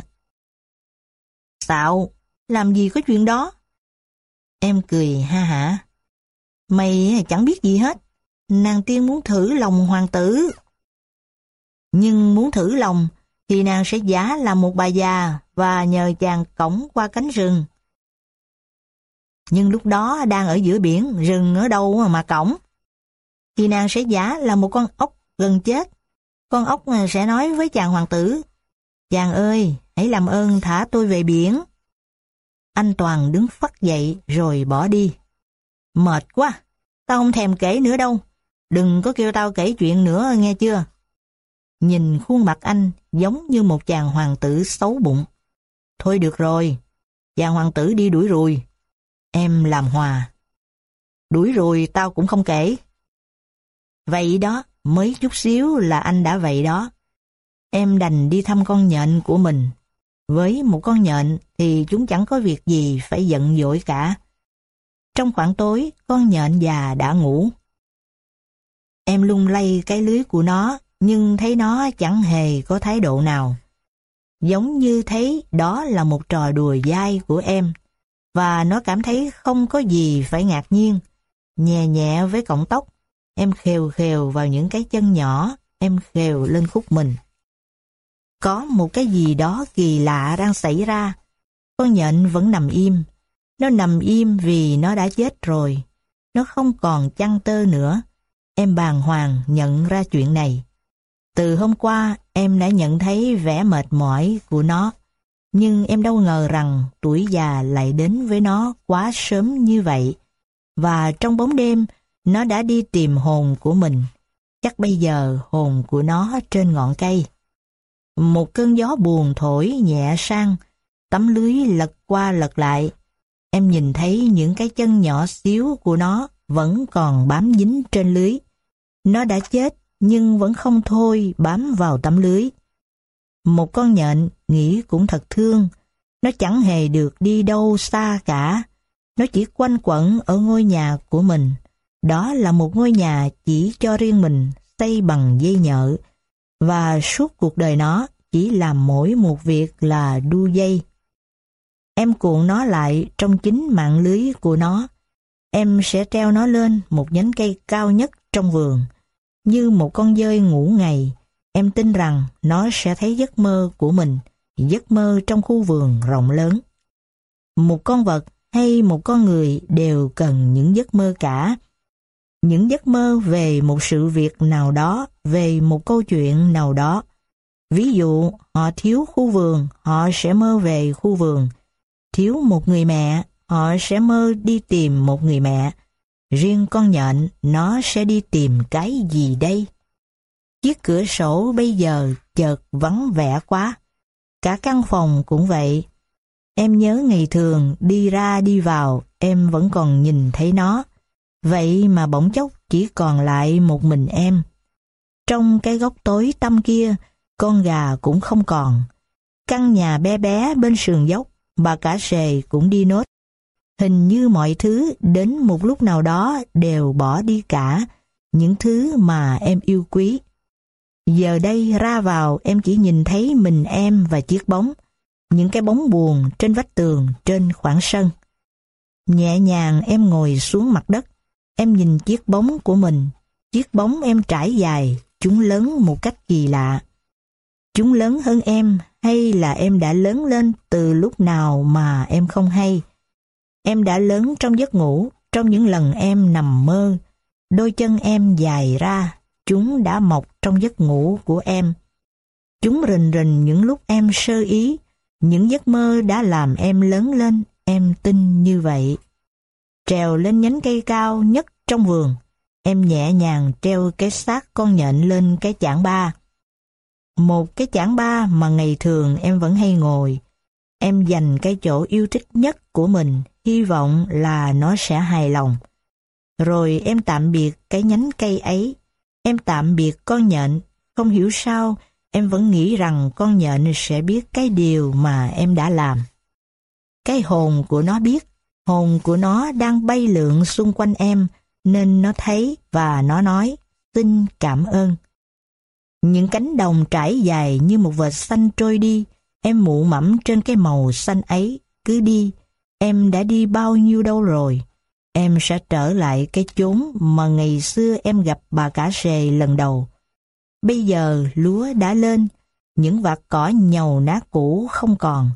Chúng biến mất chỉ vì mùa xuân đang đến. Từ hôm qua, mẹ em đã sắm cho chúng những chiếc áo mới. Bà cả sề đang ở đâu hả mẹ? Mẹ không trả lời em được. Bà ấy đi đến chỗ nào có đứa con của mình. Cũng như mẹ, mẹ luôn đến nơi nào có con của mẹ.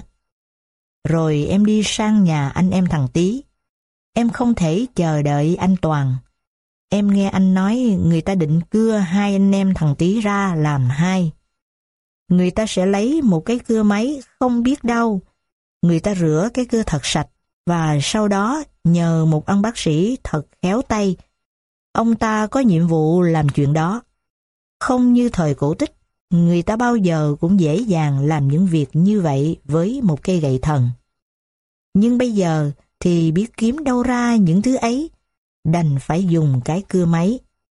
Em đã được nhìn thấy cái cưa đó một lần rồi khi những người khai thác gỗ đến làng em.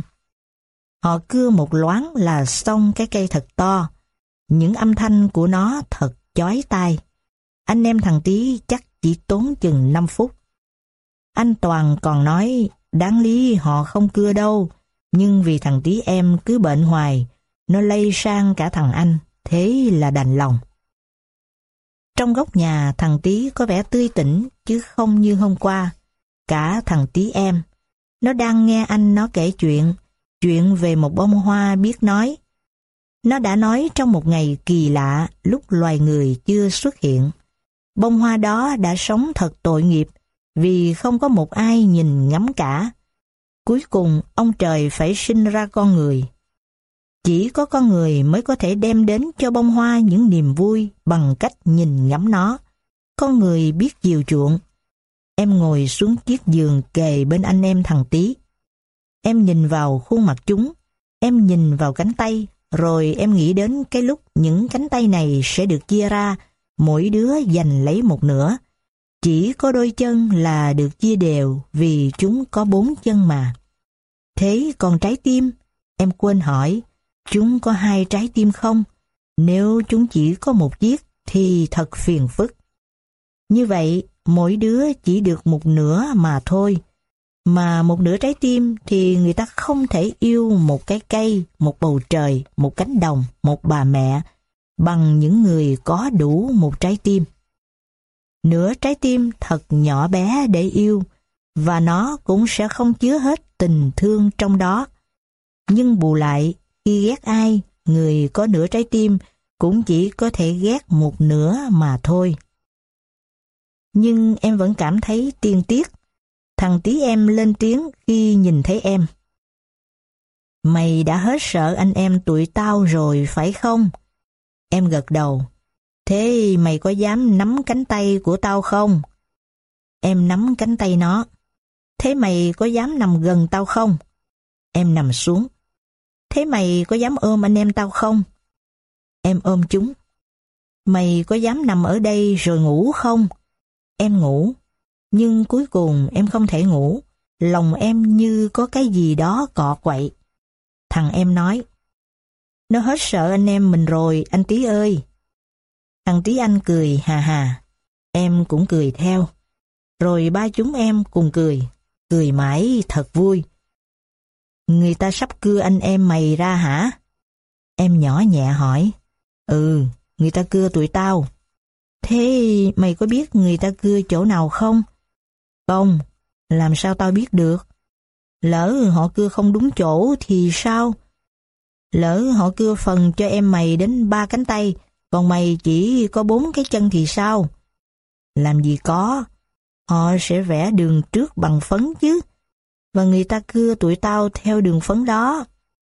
Thế còn cái tay chính giữa, chẳng lẽ họ cũng cưa ra làm hai, như thế thì làm sao mà xài? Mày chẳng biết gì cả, cánh tay đó của thằng tí em mà. Lúc cưa, người ta sẽ dành phần đó cho nó. Vậy là mày chỉ có một cánh tay và hai cái chân. Chứ sao, một cánh tay là đủ rồi. Hồi đó giờ tao chỉ xài một cánh tay đâu có sao. Nhưng mà tao vẫn thấy kỳ kỳ. Kỳ cái gì mà kỳ? Tụi tao mỗi đứa sẽ riêng ra như bọn mày. Lúc đó thằng tí em phải tự ăn một mình, nó không còn nhờ mày được nữa. Chứ sao?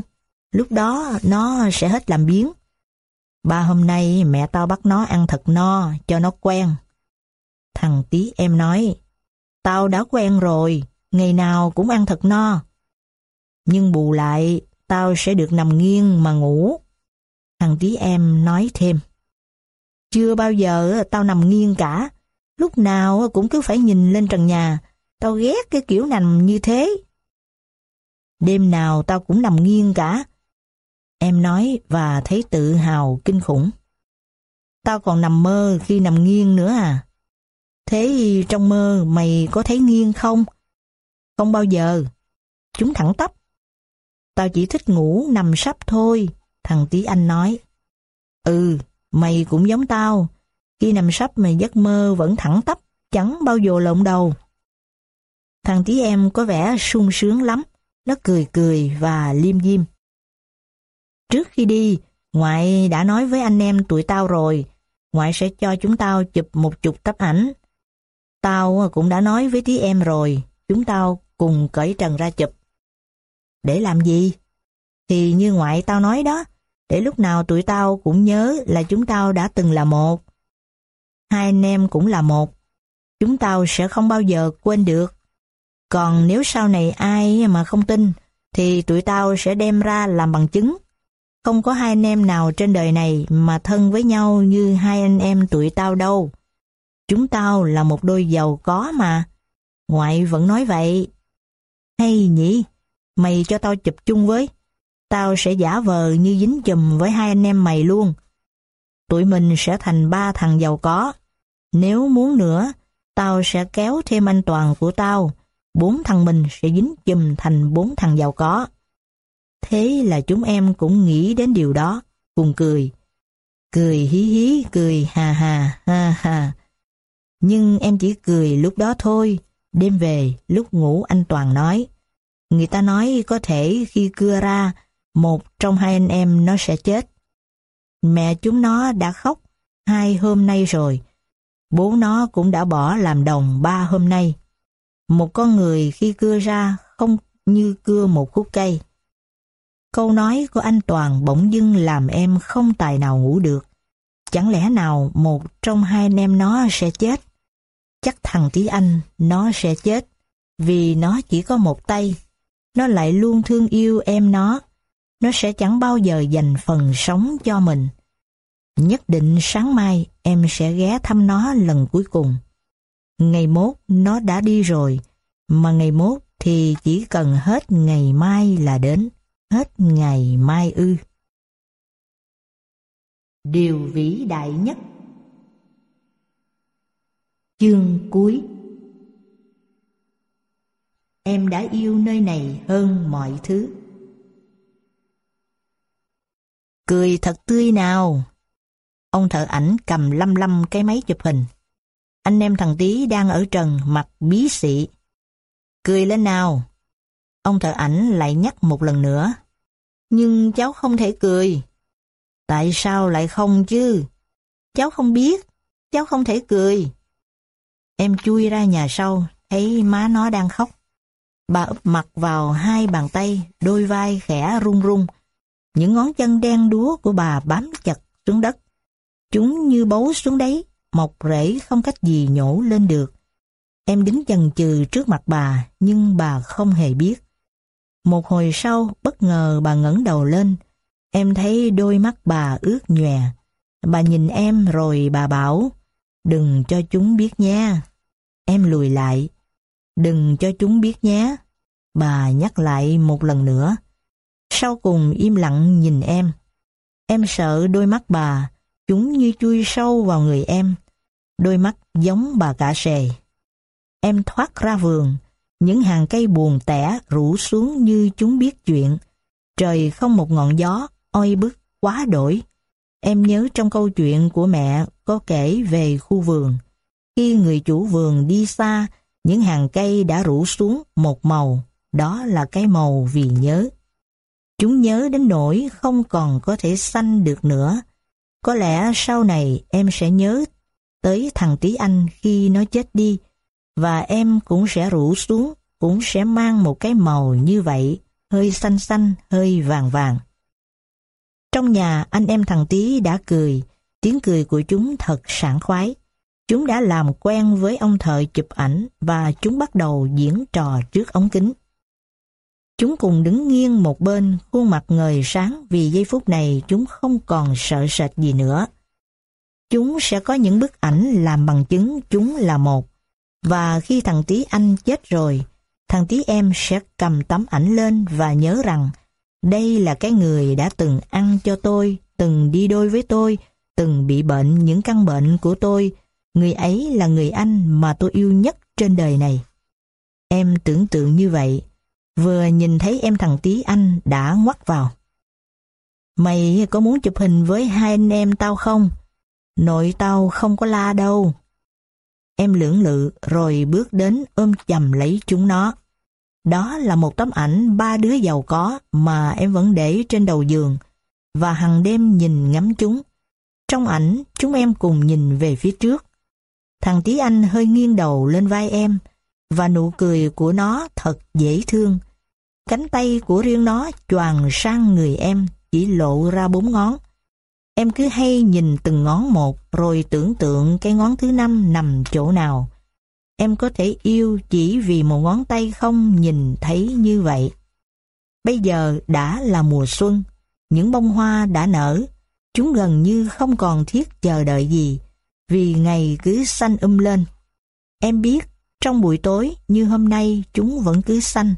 Em cũng biết, trên cái chảng ba của cái cây cao nhất trong vườn con nhện đã không còn ở đó nữa. Nhưng hôm qua khi em ra thăm, một con nhện mới toanh đã xuất hiện. Nó đang đứng lưỡng lự trong chiếc tổ ấy. Khuôn mặt nhỏ thó, quen quen kỳ lạ. Nó là con nhện cũ đã qua mùa đầu thai.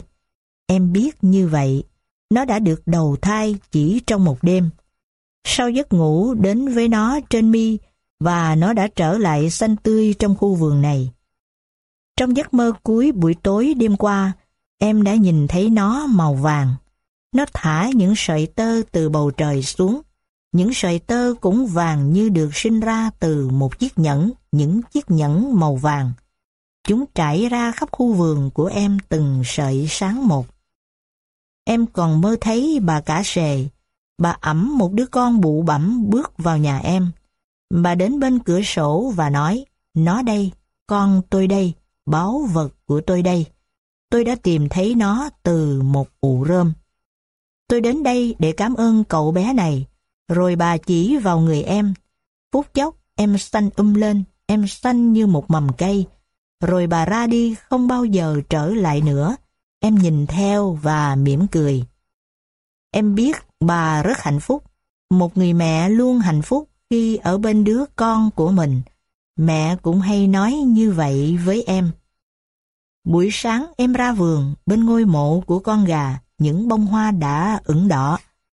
Chúng mang một cái màu lạ lùng mà em chưa từng thấy bao giờ. Em cứ miên man nhìn chúng, em không dám đi đâu cả.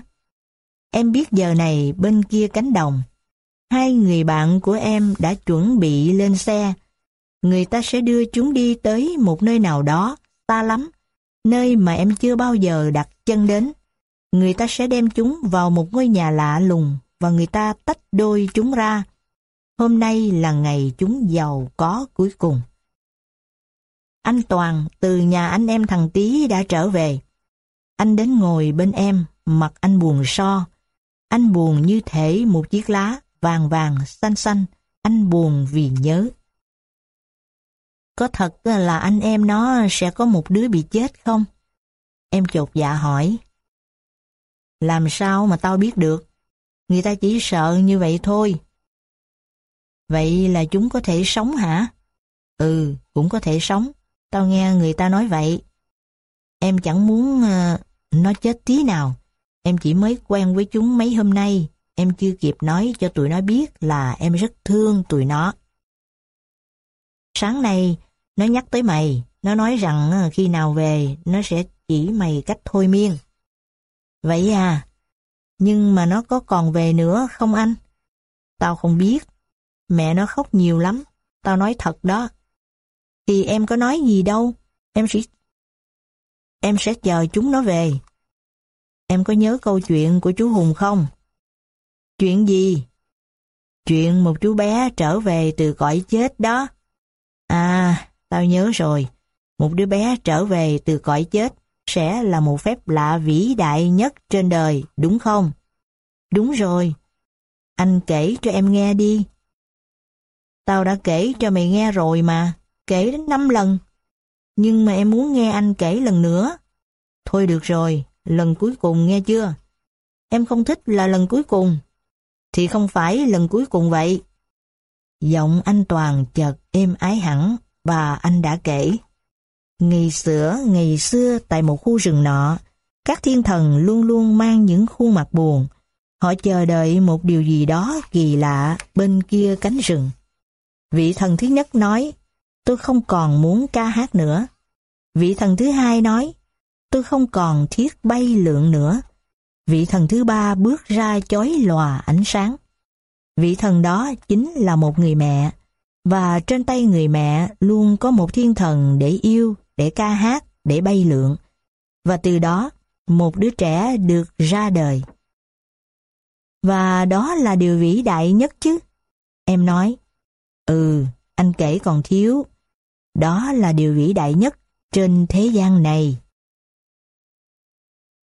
Đoạn kết Nếu buổi sáng ra vườn chạm phải con nhện đang uống giọt sương trên cành hồng phía mặt trời mọc, thì hãy đọc câu thần chú này. Này là giọt sương gieo trên cành thấp, gieo lên trời cao, gieo lên mảnh đất này, như ba điều ước hình trái tim, một trái tim màu đỏ, một trái tim màu xanh và một trái tim, em biết nó màu hồng. Những ngày cuối năm 2002